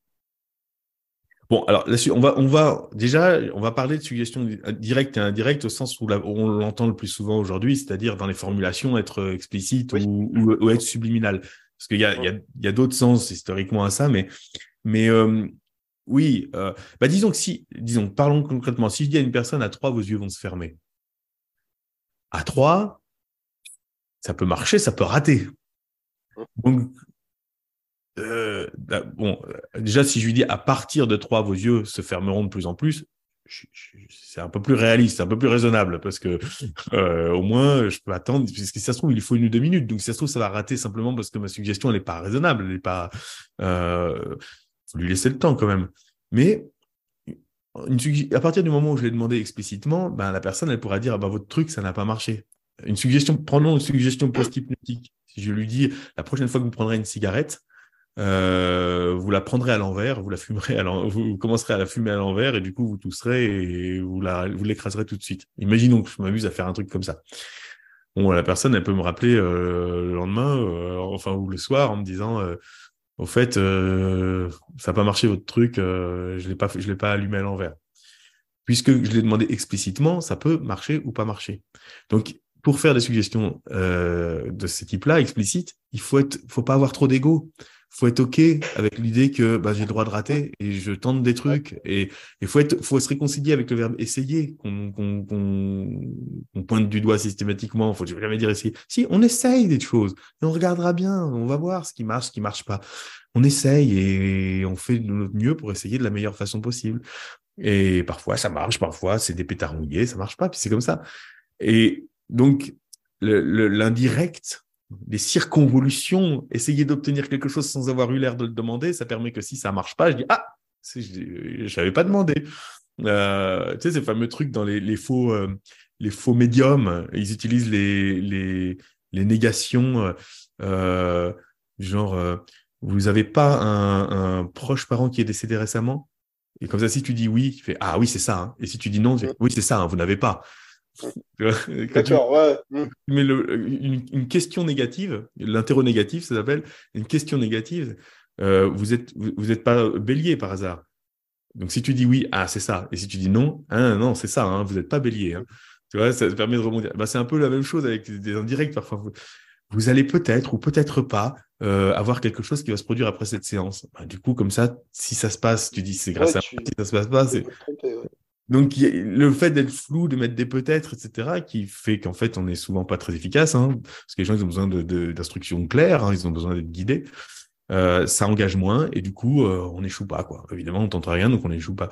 Donc, je pense qu'il y a cet aspect-là qui fait que les gens sont pas forcément très à l'aise avec ça. Et puis aussi, on, euh, il y a pas mal de formations où on n'apprend pas. Hein. Il y a des formations où on apprend la suggestion directe. Il y a des formations où on n'apprend pas. Et puis, il y a même des formations où on dit, faut surtout, surtout jamais faire ça. C'est-à-dire que si tu obtiens une lévitation du bras, ça sera jamais en ayant dit, votre bras va monter tout seul. Jamais. On ne sait pas pourquoi. Qui a décidé ça et qu'est-ce que ça crée comme problème moralement. En fait, il y, a il, y a, des raisons historiques à ça, mais c'est un peu con. Je suis pas sûr que si je rentre là-dedans, ça va être un peu, un peu, un peu long et un peu compliqué, mais mais c'est une confusion en fait entre entre la question du style. En fait, à un moment donné, on disait, on, ne faut pas utiliser la suggestion de façon directe, c'est-à-dire euh, pas pour demander directement à la personne d'aller bien. Euh, il faut parce que ça marche pas, ça tient pas. Si tu as quelqu'un qui est triste, tu peux pas utiliser la suggestion pour lui dire maintenant vous serez heureux. Sinon, tu as quelqu'un qui va faire semblant d'être heureux, mais au fond, tu n'as pas résolu la raison pour laquelle il est triste. Il est toujours, il est toujours les mêmes merdes à l'intérieur, mais juste il sourit bêtement. Et ça, ça tient pas. Euh, donc, on, euh, on disait, et Erickson a fait partie de ces gens qui ont passé leur, carrière à, répéter ça.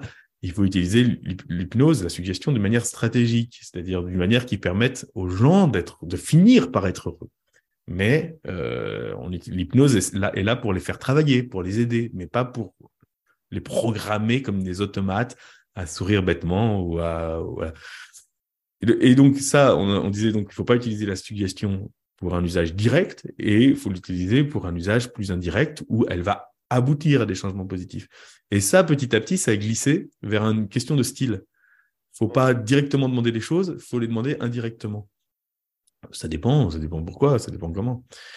Euh, par contre, je pense que la suggestion indirecte, ça a du bon aussi. C'est très bien de maîtriser aussi les suggestions indirectes. C'est très intéressant avec des tas de personnes. Euh, pourquoi? Parce que tu as des personnes, si tu veux, par exemple, si tu leur dis votre main va monter toute seule, ils mettent leur attention sur la main et ça pose aucun problème. Elle va monter toute seule.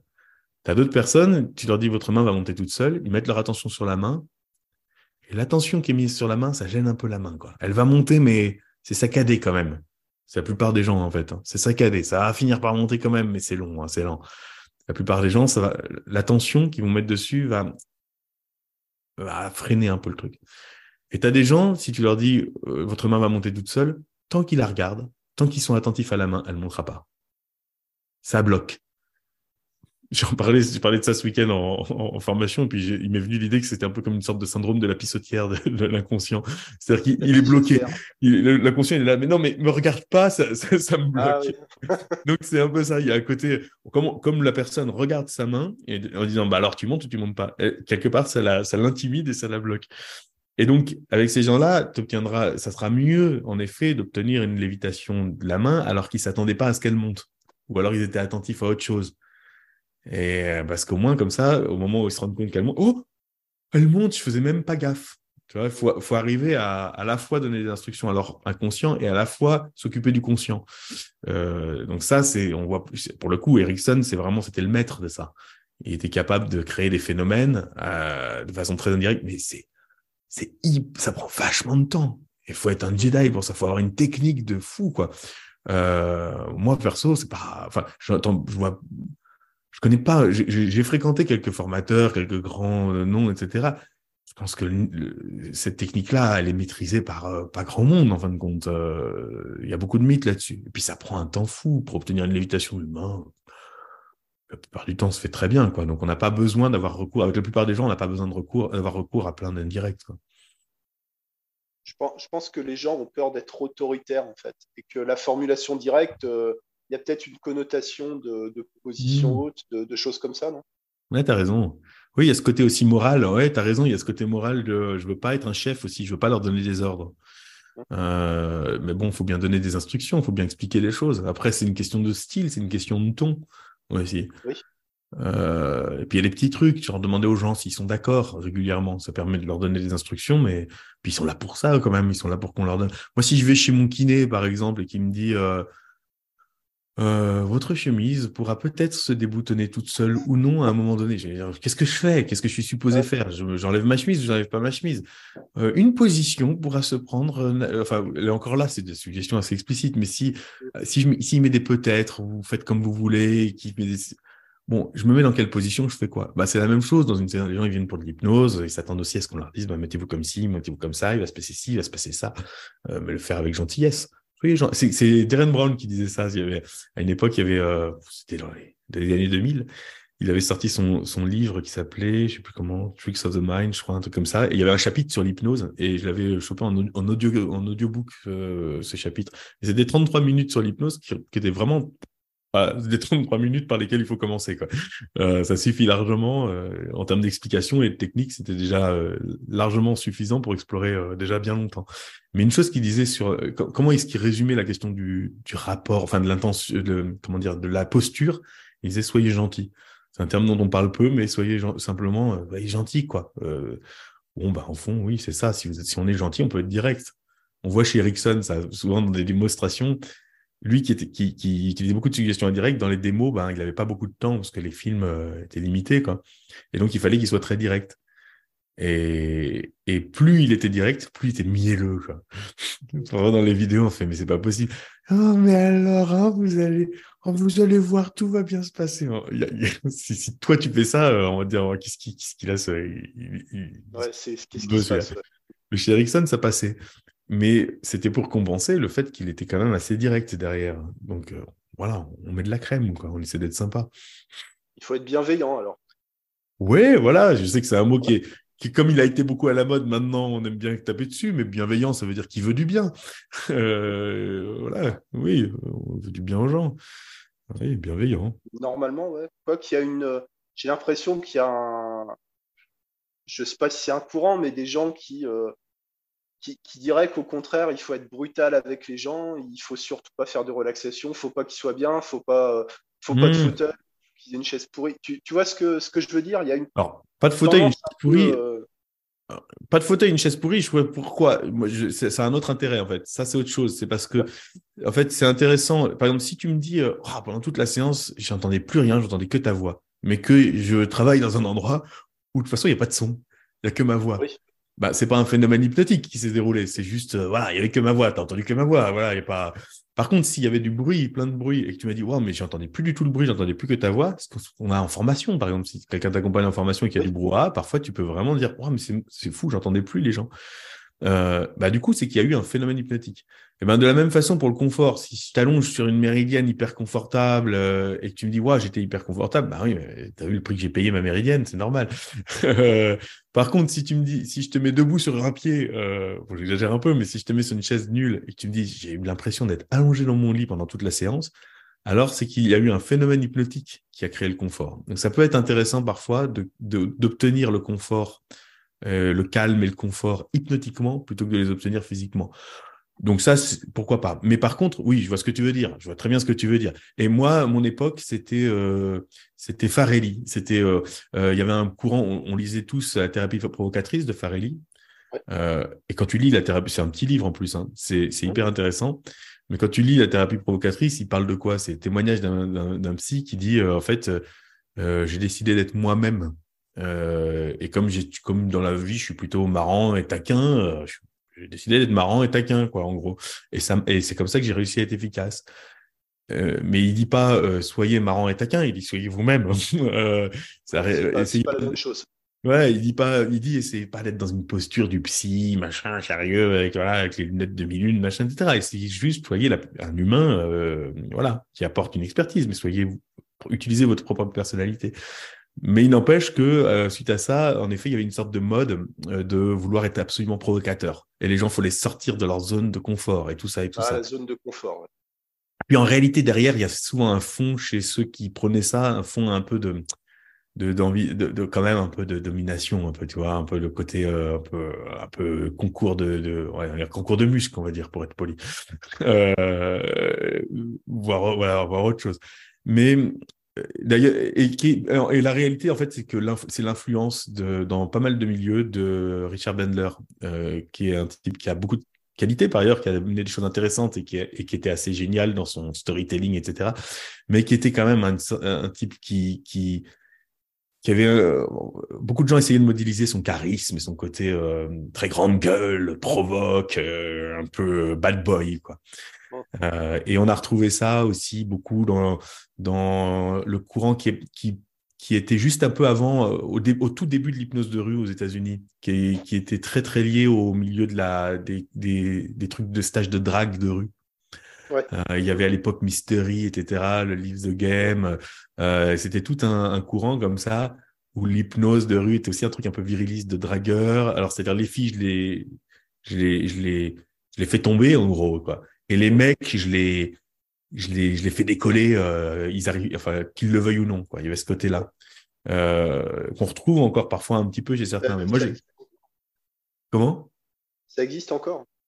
Ouais, ça existe encore. De toute façon, la, le côté, euh, la, volonté de puissance, la volonté de pouvoir, on la retrouve de toute façon chez certaines personnes, mais beaucoup moins. Moi, quand j'ai commencé l'hypnose, il y avait beaucoup de mecs et très peu de femmes.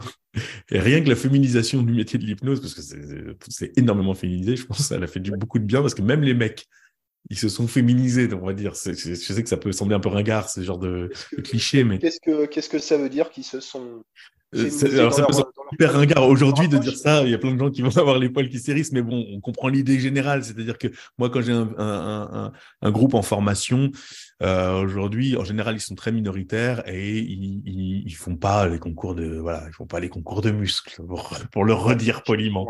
Euh, ils sont là, ils sont sympas, et ça se passe bien et ils veulent accompagner les gens euh, normalement. Donc, je pense que ça a joué, même si je dis pas que euh, les, les, les, femmes sont exemptes de ce défaut, mais quand même mine de rien, ça a dilué un peu le truc. Euh, et je me souviens quand j'étais, j'ai animé à une époque à Paris, j'animais des stages en soirée et il y avait il y avait un petit groupe de gens qui venaient de l'hypnose de rue, qui venaient me voir.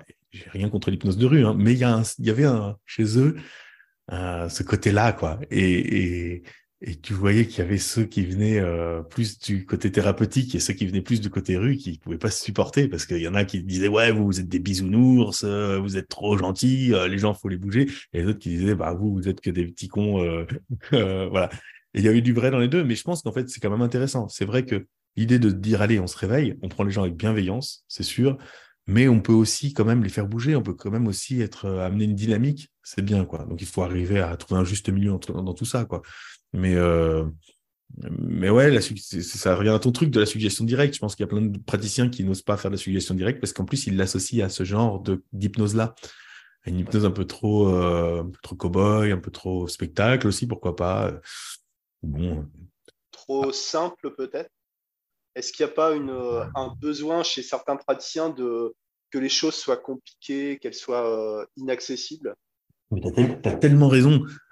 C'est tout à fait vrai. Ça, c'est tout à fait vrai. Il y a cet autre truc-là. Et ça, c'est plutôt chez des. Par exemple, quand tu parles de la suggestion euh, indirecte à des formateurs, en fait, il y a une aura mystérieuse autour de ça, une sorte de pouvoir magique. Et c'est pas à la portée de tout le monde. Tu as des gens que ça gêne quand tu commences à vulgariser, à donner des trucs, etc. Il y en a qui se disent, mais zut, euh, c'est un peu moins vrai maintenant parce qu'ils commencent à être euh, vraiment très âgés, ceux-là, mais il y avait eu toute une génération, euh, ceux qui étaient là avant, avant nous, quoi, avant, avant, ceux qui étaient là dans les années 80, 90, qui faisaient de l'hypnose, ils étaient très peu nombreux, très très peu nombreux quand même. Et du coup, qu'ils fassent des choses bonnes ou pas bonnes, c'était les seuls. Et donc, ils avaient une aura comme ça, peut-être. Dès qu'ils disaient qu'ils faisaient de l'hypnose, c'était assez extraordinaire partir dans les années 2000 un peu moins et puis après ça c'est quand même euh, il y a eu l'explosion de l'hypnose dans les années 2010 vraiment une grosse grosse explosion et il y a eu un ressentiment chez certains pas tous il y en a qui se sont formés il y en a qui sont qui ont accueilli la jeunesse avec, joie mais il y en a qui ont développé une aigreur euh, euh, parce qu'on rendait accessible leur truc, leur, leur, mystère, leur, leur secret. Et, et bon, euh, et on a un peu ça aussi avec l'hypnose, euh, ouais, avec l'hypnose directe. Euh, mais du coup, n'importe qui pourrait faire de l'hypnose. Ben, peut-être, ouais, finalement. enfin, on pourrait, pourrait, apprendre en tout cas. Ben, en fait, il y a eu ce truc dans les années, ouais, vers 2007 peut-être, où il a commencé à y avoir des vidéos, c'est peut-être sur Dailymotion à l'époque, je me souviens pas, euh, de, de, gars qui disaient, bah, il y avait, euh, ça c'est des noms qui parleront, euh, qui se souviennent, mais Brieux et, et, et, compagnie. Lui, il a, il a, une de rien, il a eu un rôle important avec ses vidéos, mais c'est des gars dans leur lycée parfois, ils faisaient des, ils faisaient des, des, des petits trucs d'hypnose de rue. Euh, street hypnose n'existait pas du tout à l'époque, des gens, ça c'est des trucs qui sont arrivés bien plus tard. Mais c'était les débuts d'hypnose de rue. Euh, Gabriel et compagnie, c'était des gens qui faisaient ça en, France. Ils amenaient ces trucs qu'ils voyaient chez, chez, chez, des Anglais, chez les Américains. Puis ils faisaient tester ça sur leurs leur camarades d'école. Moi, je me souviens, j'avais fait ça au collège aussi. Hein, euh, il y en a bien avant. Mais nous, c'était très marginal. Là, il y avait la vidéo et ça a créé un petit mouvement euh, et ça a permis surtout aux praticiens de se dire, mais merde, en fait, c'est, en fait, plein de gens sont hyper réceptifs et c'est pas si compliqué que ça. Et finalement, et plein de gens se sont agacés contre ce, truc-là parce que quelque part, ça a enlevé un peu de leur aura, en effet. Oui, mais non, euh, faut surtout pas faire ça, faut surtout pas faire des suggestions directes. Euh, bah oui, bien sûr, moi j'ai dépensé des milliers d'euros et un temps dingue à apprendre des techniques hyper laborieuses qui marchent à peine et avec lesquelles je suis même pas à l'aise. Là, vous êtes en train de me dire qu'en trois phrases, vous arrivez à faire des phénomènes hypnotiques que j'ai même jamais osé faire. Euh, évidemment, je perds la face. Donc, euh, donc il y a eu deux courants, ceux qui se sont offusqués, qui se sont complètement bloqués, et puis ceux qui se sont dit, ben peut-être en fait, euh, ça nous remet en question. Va peut-être falloir aussi qu'on apprenne aussi certains trucs et qu'on revienne à du direct. Moi, ça a été mon, cas aussi, ça m'a motivé hein, de voir ces choses-là. Donc bon. Donc euh, il faut se réconcilier quand même avec un certain aspect du direct. Mais encore, il y a un truc, c'est que tu me parles de suggestion directe, mais suggérer quoi? C'est ça aussi. Il y a des gens qui sont pas à l'aise avec le fait de suggérer aux gens qu'ils pourront pas décoller leurs pieds du sol ou qu'ils vont oublier leur prénom. Ne faites pas ça mais vous pouvez suggérer directement aux gens qui vont être fatigués et s'endormir. C'est beaucoup plus doux et en fait très profond. Quoi. Donc, euh, et aussi, qu'est-ce qu'on suggère? Se rêver, voyager. Ou... Bien sûr. Ah, on n'est pas obligé. Euh, moi, j'ai l'impression qu'il y a une injonction à faire un peu de, à revenir à une hypnose très spectaculaire, euh, voire qu'il y a une injonction à revenir à l'hypnose des anciens, comme s'ils avaient un peu un peu tout compris et qu'on s'est éloigné de la vérité. Est-ce que, euh, est-ce que tu, tu vois, tu vois ce que, ce que tu veux dire ouais. Bon, c'est, euh, je, je dois dire que j'ai pu jouer un rôle un peu là-dedans en toute humilité, je veux dire, je n'ai pas une aura non plus, j'ai pas une célébrité comme euh, les grands euh, qu'on connaît, etc. Mais quand même, mine de rien, petit à petit, de, de, avec quelques personnes qui m'ont suivi et puis qui ont fait des émules, je sais que ma propre exploration des anciens à un moment donné, alors je suis pas le seul, hein, on était quelques-uns, euh, à, se, à, se, à, se, mettre à rouvrir des grimoires, a, a, pu diffuser aussi une mode de ça et qui et, et, moi personnellement les anciens je les lis que dans la mesure euh, enfin ils m'intéressent que dans la mesure où ils m'apprennent des choses utiles pour moi aujourd'hui. J'ai pas du tout de culte de eux. Mais simplement il se trouve qu'en effet parfois il y a des livres que j'ai ouverts où je me suis dit merde pourquoi on m'a pas appris ça? Euh, je le savais pas. Donc en effet il y a des choses qui visiblement on, avait oublié et qui me semblent en fait hyper euh, hyper modernes parfois dans leur, leur euh, beaucoup plus simples je trouve ça plus simple de lire, je sais pas moi, Alexandre Bertrand, donc vers 1820, etc., que de lire euh, Ernest Rossi. Euh, et ça me parle vachement plus. Ça me parle de il me parle de, de trans, euh, voilà. Après, dans les techniques, c'est autre chose. Mais euh, mais euh, mais c'est pas toujours le cas. Il y a des trucs très ringards chez les anciens et je pense pas que ce soit. Euh, euh en effet, faut, faut toujours. Euh, enfin, faut apporter. Ça doit, faut apporter un éclairage. Faut garder un esprit critique. Ça, il s'agit pas de dire ouais. Avant, on faisait des trucs formidables et puis maintenant, on est des bisounours. On s'en a tout perdu, etc. C'est pas vrai. Il y a des tas de choses qu'on fait aujourd'hui. D'ailleurs, sur les techniques d'induction, typiquement, bah, aujourd'hui, on a un panel, on a des trucs, on utilise la confusion, les, les, on utilise les interruptions de pattern, on utilise le questionnement, on utilise des trucs avec une subtilité, si on les bosse, hein, que euh, il n'y avait pas, même, euh, même euh, au début de la carrière d'Erickson, il n'y avait pas ces choses-là. donc, c'est pour ça qu'il disait, ouais, telle personne, elle est résistante. Ben, aujourd'hui, il y a des tas de gens qu'ils auraient considéré comme résistants que nous, on arrive à hypnotiser. Bon, après, ils avaient aussi, il y, avait, il y a plein de choses à prendre chez eux, mais oui, tout n'est pas formidable non plus. Euh, euh, et puis alors, si on parle d'ego, de volonté de pouvoir et de choses comme ça, euh, on est servi. Des hein. gens comme Rocha Desglin, par exemple, heureusement qu'on bosse plus comme ça aujourd'hui. Tu vas pas te faire que des amis, mais bah, typiquement lui, lui, il appartient à un courant qui est celui qui a, en fait, l'hypnose. Globalement, elle est l'hypnose. Le mot hypnotisme, il est né du, de la volonté de de trouver un nom à l'ancien magnétisme animal chez des gens qui croyaient plus au fluide, euh, qui croyaient plus au magnétisme, des gens qui avaient un esprit euh, plus scientifique, qui s'étaient orientés soit vers la neurologie, euh, c'est-à-dire qu'ils croyaient à l'action nerveuse, à l'action de l'électricité dans le système nerveux, soit à la psychologie, c'est-à-dire l'action de l'esprit, soit un mélange des deux. Donc la neurologie, ça nous a donné Charcot, etc. La psychologie plutôt Bernheim, on va dire, des gens comme ça. Mais puis il y a des mélanges des deux, un peu les deux, quoi. Mais euh, c'est ce courant un peu scientifique, sceptique, qui a refusé, euh, en tout cas, le, le, fluide magnétique, qui a, qui a dit, bah, il nous faut un autre nom, et puis qui a trouvé, euh, Cuvillier avait cité plein de noms, dont hypnotisme, et puis ensuite Braid, l'anglais, lui, il, il est retombé sur le même nom, puis on l'a adopté, on a adopté hypnotisme finalement, et puis ensuite hypnose plus tard. Euh, et donc, ça s'est scindé en deux. Ceux qui ont dit, ben non, nous, on continue d'être des magnétiseurs. Donc, le magnétisme animal a donné le magnétisme, qui a donné plus tard l'énergétique, euh, etc. Euh, donc, en, en, en, plus, en s'inspirant plein, dès le 19e siècle, en s'inspirant de plein d'autres philosophies orientales, etc., avec la nouvelle pensée qui est devenue ensuite le New Age au 20e siècle. En gros, hein, donc il y a ce courant qui est resté quand même euh, et, qui s'est même beaucoup aussi euh, nourri au 19e siècle, au 20e siècle auprès de, de l'occultisme, avec des gens comme Papus, euh, mais euh, voilà, sous l'influence, voilà, des gens comme ça. Donc il y a ce courant là on va dire un peu moins rationaliste, et le courant rationaliste. Et normalement, hypnotisme, c'était euh, pour les rationalistes et magnétisme euh, pour les autres. Mais en réalité, euh, justement, des Filiatres ou Rochat, etc., ce sont des gens qui ont continué de faire de l'hypnotisme magnétique. Et on retrouve aujourd'hui, pour le coup, ces deux, ces deux, ces deux mouvements existent encore aujourd'hui parmi tous les praticiens qu'on a aujourd'hui. Ceux qui vont adhérer à l'énergétique ou à des choses comme ça qui sont dire pas uniquement euh, basé sur la science, mais pourquoi pas hein, Je veux dire, moi j'ai pas de réponse à, ces questions-là. Et ceux qui disent bon, moi je laisse ça de côté, ça me, ça, je vais plutôt rester sur une approche scientifique. Euh, donc en effet, euh, il y a, si on a une approche très rationnelle, il y a des choses qu'on va dire chez les anciens, il y avait quand même des, des, des, gens qui partaient dans des délires, euh, dans des trucs, dans des tripes sacrément, sacrément perchés quand même. Euh, bon. Ils n'avaient pas non plus. Des gens, des gens hauts en couleur, quoi.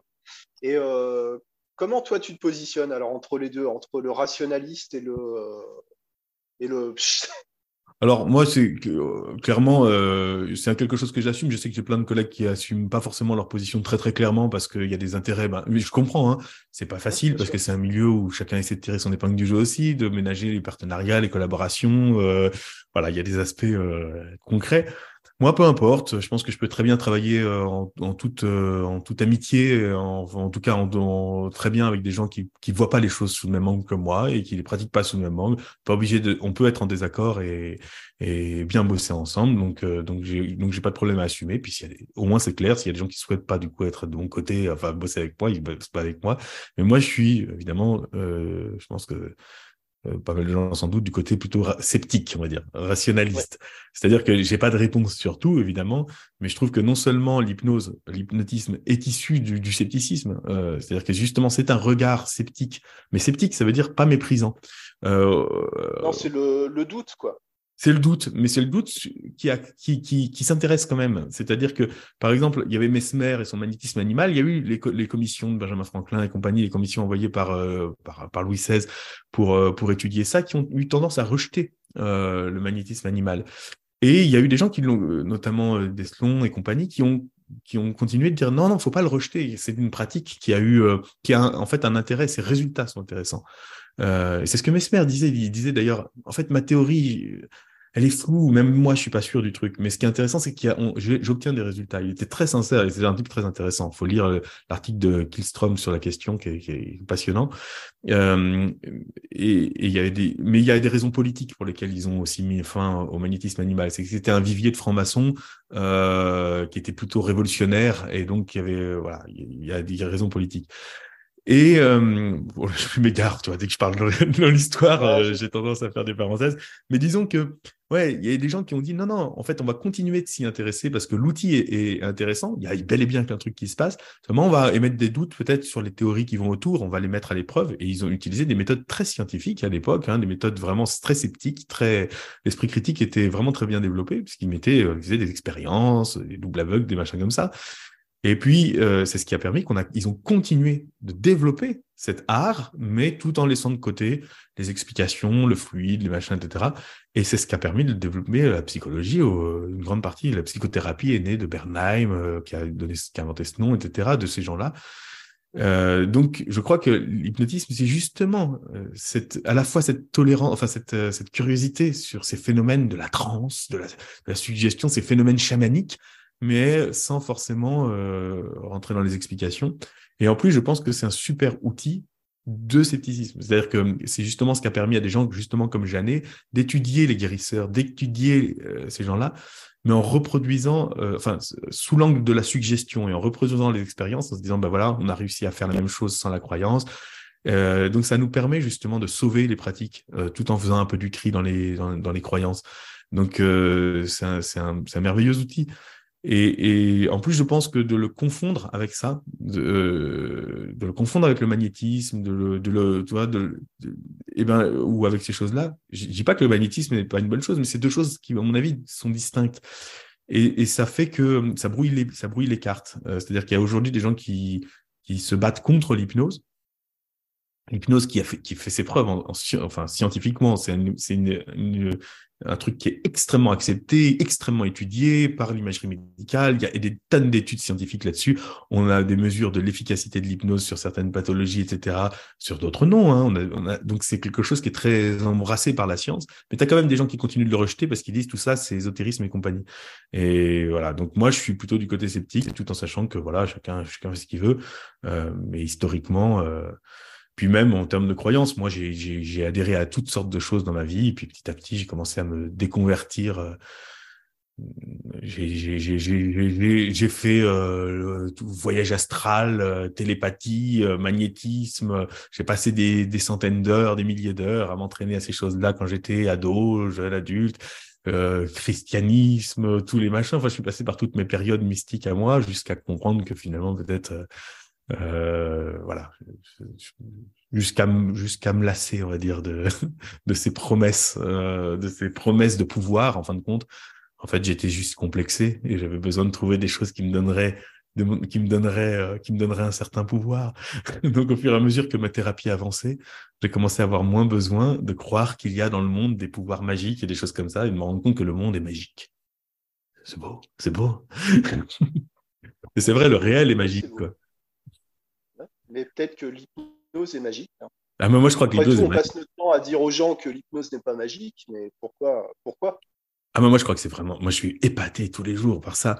Et, sans avoir besoin d'aller chercher dans l'irrationnel pour, pour rajouter de la magie. C'est extraordinaire, vraiment. L'hypnose est une pratique bah, juste magique au sens. Euh, au sens figuré du terme, pas au sens propre, voilà, au sens, mais c'est magique dans le sens où c'est épatant, c'est extraordinaire. Et c'est pas ordinaire. C'est pas ordinaire. La plupart du temps, les gens, ils, ont ils vivent des expériences en hypnose où ils ont des changements en hypnose, ils disent waouh. Ils disent pas, tiens, oui, je fais ça tous les jours. Euh, L'hypnose n'est pas une pratique euh, si ordinaire et si, si, banale que ça. C'est, elle, est waouh. C'est dommage, il faudrait qu'elle soit plus banale et plus ordinaire. Oui, peut-être que, peut-être que ça se fera. Peut-être que ça va dans ce sens-là d'ailleurs. Hein.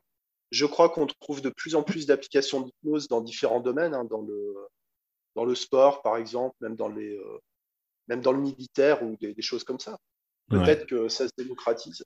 Et toi, Antoine, tu fais partie des gens qui ont, décidé de, rendre les choses accessibles. Est-ce que tu peux nous parler de, ton podcast euh, que tu fais? Vous êtes deux d'ailleurs dans ton, dans ton podcast. Alors que je faisais, parce que le podcast que, QRH, question-réponse hypnose, c'est un truc qu'on a fait pendant, on a fait pendant le confinement, notamment, puis après on l'a poursuivi un peu après le déconfinement. Bon, après, on a été un peu rattrapé par, euh, par euh, les projets l'un et l'autre avec Nicolas Marcenac, on a fait ça. Et, euh, on avait fait au départ en live, c'était des soirées live où les gens posaient des questions, puis du coup, ils, me rapportaient des questions, je répondais, etc. Puis après, on a fait, on, voilà, on l'a fait, on a arrêté de le faire en live, on l'a fait sous un autre format.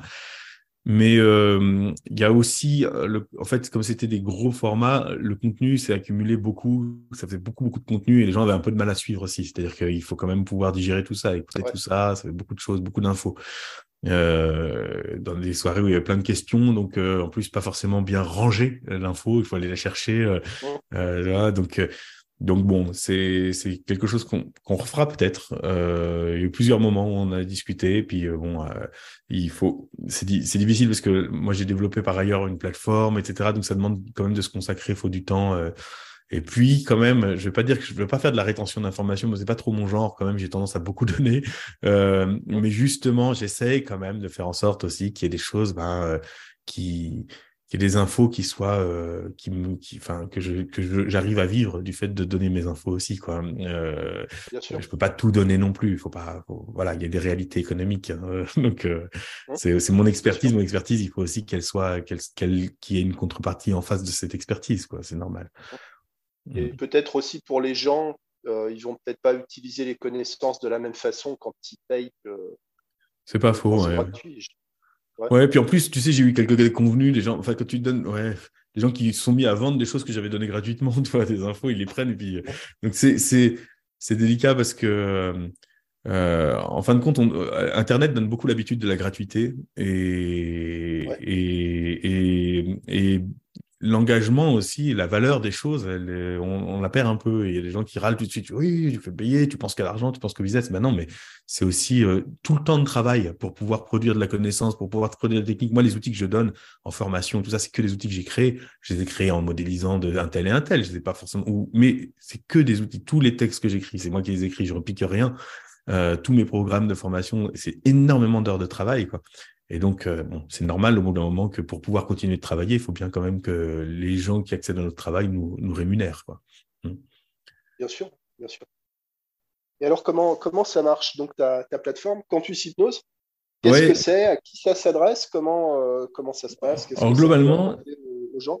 ça s'adresse en priorité, les gens à qui j'ai pensé, c'était des gens un peu comme moi, c'est-à-dire qui sortent, enfin comme moi à l'époque, des gens qui ont fait une formation d'hypnose, et qui se sont lancés probablement dans un, dans une projet de reconversion, mais qui, suite à leur formation, se rendent compte qu'ils euh, ont appris des choses, ils n'ont pas rien appris, mais qu'ils sont loin d'être prêts, qu'il leur manque des choses. Et puis souvent, euh, peut-être, euh, vois en priorité, ça intéresse particulièrement des gens qui viennent du, justement du type d'apprentissage que j'ai fait, c'est-à-dire très indirect, synchro, machin, etc., et qui ont besoin de faire un peu de ménage et d'avoir une approche un peu différente.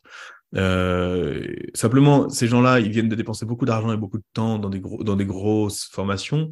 Euh, ils peuvent être intéressés par un thème, etc. Ils peuvent, euh, mais je veux pas leur proposer à nouveau un cycle de formation complet, etc. Donc c'est pour ça que ce que je proposais, ce que je propose, c'est des modules à la carte. Euh, dans lesquels il y a des vidéos, des démos, des exercices, ça dépend des thèmes. Évidemment, chaque thème amène son, son, son format un peu. Mais, euh, mais voilà, il y a avec la possibilité de s'abonner pour avoir accès à toutes les, tous les thèmes d'un coup. Si on se dit, bah tiens, moi j'ai envie d'être abonné parce que cette année je vais explorer ce qu'il ce qu'il propose et puis l'explorer beaucoup, c'est plus rentable d'être abonné. Mais, mais l'idée, c'est que moi, je j'accompagne pas. En tout cas, les gens qui font ça, je les accompagne pas. Il t'achètes ton truc, tu le fais à ton rythme, t'en fais 10 minutes euh, par jour ou tu fais tout en une journée. moi, ça m'est égal. Euh, c'est comme un bouquin, quoi, comme avoir un bouquin. Simplement, tu peux le reprendre à, l'infini. Et euh, en fait, l'idée, elle venait aussi du fait que j'ai animé pas mal de formations. J'avais plein de thèmes. J'ai plein de thèmes dans mon ordinateur. J'ai plein de contenus. J'ai plein de trucs. Mais finalement, je dépends, comme moi, je n'organise pas de formation, je dépends des commandes aussi, et puis des, instituts à droite à gauche. Puis ils me proposent des choses, mais à péta ou schnock. Et puis moi, j'ai une famille, bon, je peux pas me déplacer tous les week-ends. Euh, résultat, je me suis dit, C'est pareil pour les, pour les stagiaires d'ailleurs. Exactement, c'est ça aussi. Donc, je me suis je vais, je vais mettre ça quelque part disponible. C'est déjà pas mal, quoi. C'est, évidemment, ça vaut pas le fait d'aller boire des coups ensemble à la pause déjeuner dans des stages en présentiel, mais c'est déjà pas mal. Et puis, les gens, ils sont pas, voilà, ça leur permet de le faire quand ils veulent, où ils veulent. Donc, j'ai commencé ça il y a, euh, il y a un peu moins d'un an. Donc, il y a, pour l'instant, les modules, euh, il y a un nombre assez euh, restreint de modules, mais ça commence à se nourrir de plus en plus. Là, je viens de faire la lévitation du bras, avant il y avait le body scan. Euh, pour l'instant, je mets l'accent sur les outils justement de technique de l'hypnose elle-même, parce que je sais que j'aurais beaucoup plus de succès quelque part commercialement si je mettais demain arrêt du tabac ou gestion de la douleur ou des choses comme ça. Mais je pense qu'en fait, si on n'a pas les outils de base, c'est, c'est, ça sert à rien. Donc, il y a un langage de base, il y a des outils de base qu'il faut connaître, qui rendent tout le reste beaucoup plus facile d'ailleurs. Donc, c'est pour ça que c'est important pour moi. Euh. Et puis, c'est aussi quelque chose que, en fait, c'est pareil, j'animais des, enfin, je suivais des gens en, supervision déjà, et j'avais tendance à répéter 150 000 fois la même chose, que ce soit en formation, en supervision, etc. Parfois à 10 personnes dans une formation, parfois à une personne en supervision. Et l'idée, c'est ça aussi, c'est d'arriver à définitivement poser cette technique, cet outil quelque part. Et comme ça, même les gens que j'ai en supervision, ben, de toute façon, ils ont accès à tous ces modules, hein, c'est inclus dans la supervision. Donc, je leur dis parfois, je leur dis, ben, allez, va, faire le cours sur euh, le body scan parce que c'est ça dont tu as besoin. Euh, ça permet qu'ils aient cette bibliothèque de, ressources. Quoi. Et que les gens puissent, euh, s'appliquer parce que, effectivement, de l'apprentissage théorique, c'est pas ce qui manque sur les différentes spécialités, je ne suis pas sûr que ce soit de ça que les gens ont besoin en fait. Non, Et c'est ce qui est difficile quand on organise des stages avec des instituts de formation, c'est que c'est même moi qui leur dis souvent, bah, vous aurez beaucoup plus de facilité à communiquer, c'est vrai, si ça s'appelle euh, hypnose et addiction, si ça s'appelle hypnose et douleur, hypnose et sommeil. Par contre, derrière, en fin de compte, les outils que je vais transmettre, c'est des outils qui pourraient être appliqués à plein d'autres euh, demandes. Et au fond, il, faudrait mieux faire euh, le protocole machin, l'outil truc, et ensuite expliquer à à quelles applications il va. Mais c'est plus difficile en termes de communication. C'est, Donc, il faut, faut, faut tenir compte de cette réalité-là. Mais moi, dans mon, dans mon, pour le coup, dans, mon, campus hypnose, là, dans mon, dans ma plateforme, je, je voilà, je m'en fiche. Je fais des trucs, et ça trouve preneur, ça trouve pas preneur. Je, je cherche pas la quantité. Il y a des gens que ça intéresse. Euh, donc, je te dis, c'était surtout au départ pour des gens justement qui avaient besoin de compléments sur des outils. Justement, la suggestion directe. Tu disais, bah, des gens qui savent pas ou qui osent pas.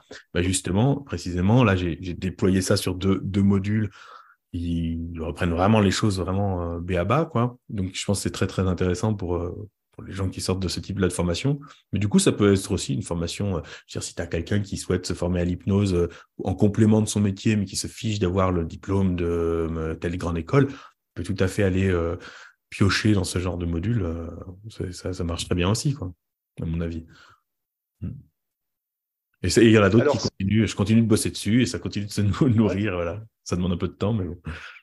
Bah, bien sûr, ça prend, ça prend du temps. Alors, mm. comment, euh, comment ça s'appelle? Comment, euh, comment on peut aller visiter le, site? Comment, comment on peut, on peut te contacter, Antoine? Alors, ça s'appelle Campus Hypnose et puis c'est disponible sur euh, mon site qui est garnier-hypnose.com.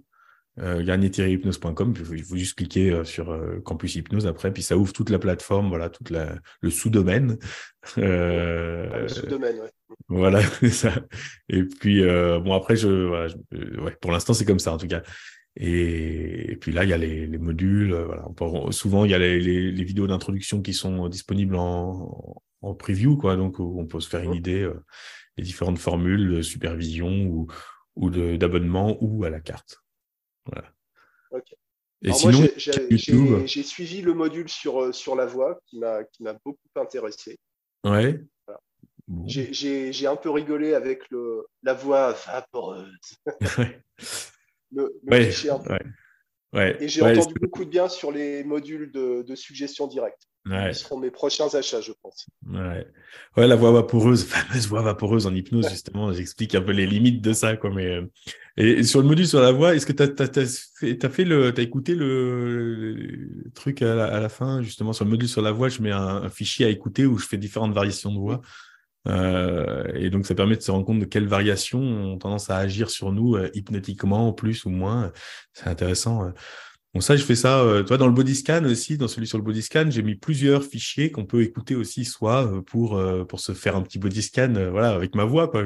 Moi, j'en accompagne quelques-uns. Ça, c'est même un body scan de réveil. Ça permet d'avoir un minimum d'expérience de l'intérieur des choses. et puis après, après, il faut appliquer. Hein. C'est ça. Mm, exactement. Mais en fait, ça, c'est une vraie problématique quand tu es pédagogue, quand tu es formateur, c'est la question de, OK, il y a ce que je transmets, mais qu'est-ce que les gens en font? Et c'est un vrai, une vraie frustration. Euh, parfois, tu fais des cours, ils sont super, et les gens sont contents. Parfois même, on t'applaudit à la fin, etc. De temps en temps, tu as droit à une petite boîte de chocolat ou un truc comme ça. Donc, tu te dis, je suis un bon prof. Euh, une bouteille de vin. Mais, euh, mais en fait, sais rien. Moi, je m'en fiche. Enfin, les applaudissements, ça m'est égal. Ce qui m'intéresse, c'est de voir si les gens ont appliqué ou pas. Et c'est parfois frustrant parce que tu te rends compte qu'ils ont été intéressés, ils ont trouvé ça bien, puis tu as trois personnes qui vont appliquer ça à peu près un an plus tard. Et, donc la question, c'est comment faire en sorte que je sois presque sûr que il va, ça va donner quelque chose, que ça va, qu'ils vont en faire quelque chose. Et pour ça, il faut que le travail soit très facile. Faut et, un outil que j'utilise de plus en plus en formation, c'est le script. que, qui était pour moi, euh, c'était c'était l'œuvre du diable, évidemment, le script, comme euh, oh, ah bah on m'avait appris. Et c'est un, outil en formation que j'utilise énormément parce que je fais, les gens, je leur fais lire des textes et après on compose, après on comprend, après on fait preuve de créativité. Mais dans un premier temps, je leur donne des, des scripts. Comme ça, je sais qu'ils font. D'abord, ils font. D'abord, ils font facilement, sans pression et on voit ce que ça donne. Et souvent, si le script est bien écrit, j'essaie de m'appliquer quand même, ça donne déjà énormément de choses. Pas tout, mais c'est déjà énorme.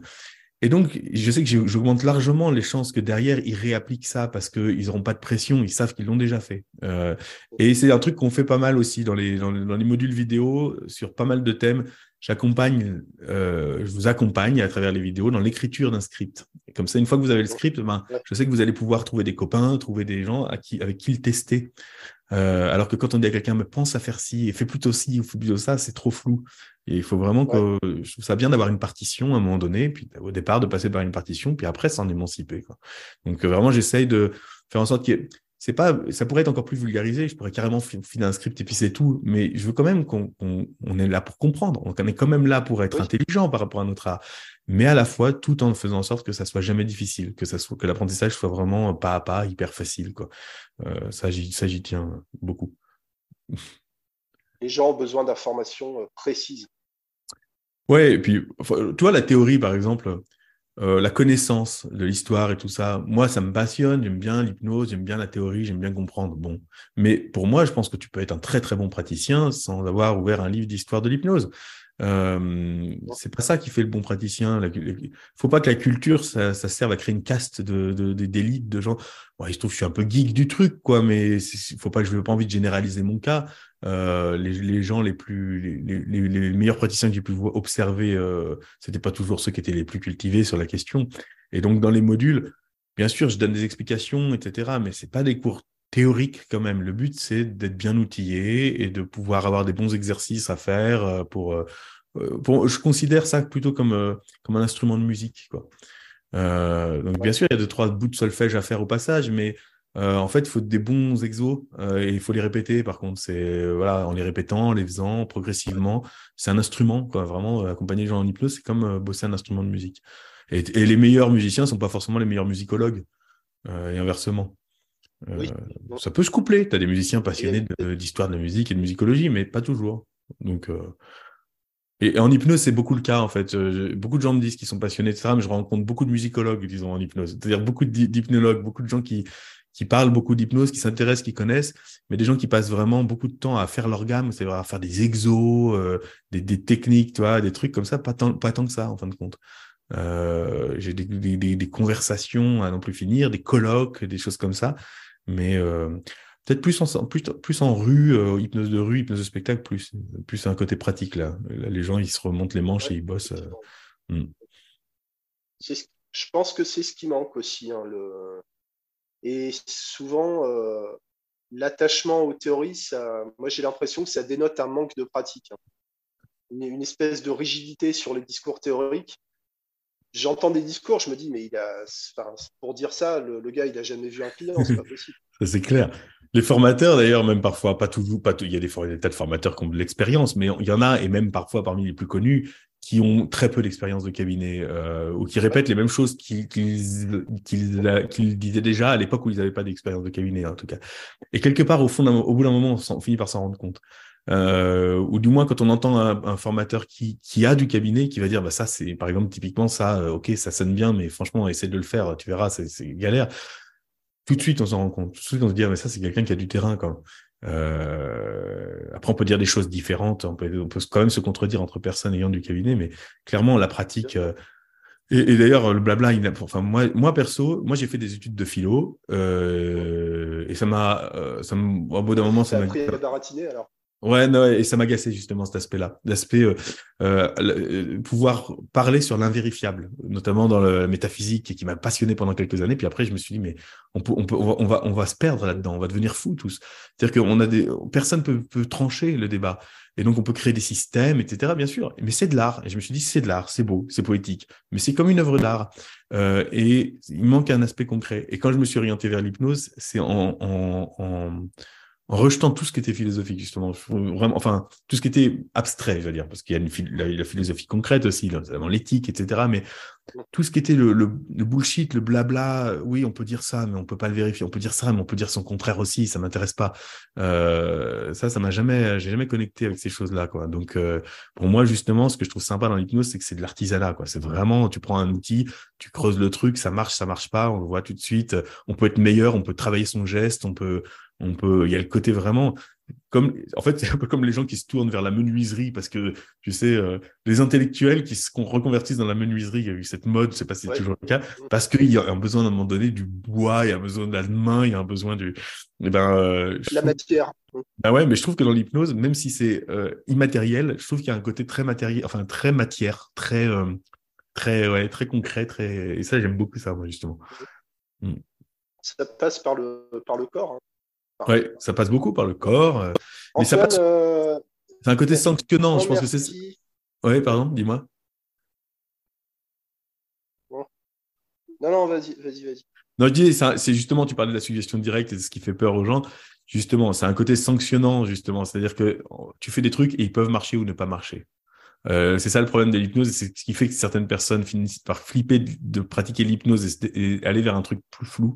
C'est que l'hypnose, ben, ça marche ou ça marche pas. Les gens ils peuvent être déçus après une séance parce que tu n'as pas réussi à les hypnotiser, etc. Donc il y, a un côté très concret. C'est ça qui est que je trouve intéressant, c'est que tu peux pas, tout ne se vaut pas en hypnose. Il y a des choses qui marchent, il y a des choses qui marchent pas, il y a des choses qui, qui sont qui sont meilleures que d'autres. C'est ça que je trouve intéressant. Bon voilà, ce que je voulais juste rajouter. Merci, euh, merci Antoine. Antoine, euh, je te propose de conclure. Je sais qu'on a des, des, choses qui se passent, euh, qui se passent après. On va, revenir ici et maintenant. Euh, merci beaucoup pour ton partage. Hein. Euh, les gens pour retrouver Antoine donc sur le, le QRH Hypnose sur YouTube et Campus Hypnose sur garnier-hypnose.com.fr .com, garnier-hypnose.com. De toute façon, si vous tapez Antoine Garnier Hypnose sur euh, Google, vous tombez globalement surtout sur moi, mais après, j'ai un, collègue euh, qui s'appelle Antoine Garnier qui donne aussi des formations en hypnose euh, à l'IFHE. Donc parfois, il y a une petite confusion. lyonnais que j'ai jamais eu l'occasion de rencontrer ah, pour l'instant, mais dont on m'a dit beaucoup de bien et qui apparemment est quelqu'un de très sympathique. mais il y a parfois des petites confusions, mais globalement, je pense que vous, vous reconnaîtrez sur, sur, sur Google, si vous tapez mon nom, vous devriez tomber sur mon site.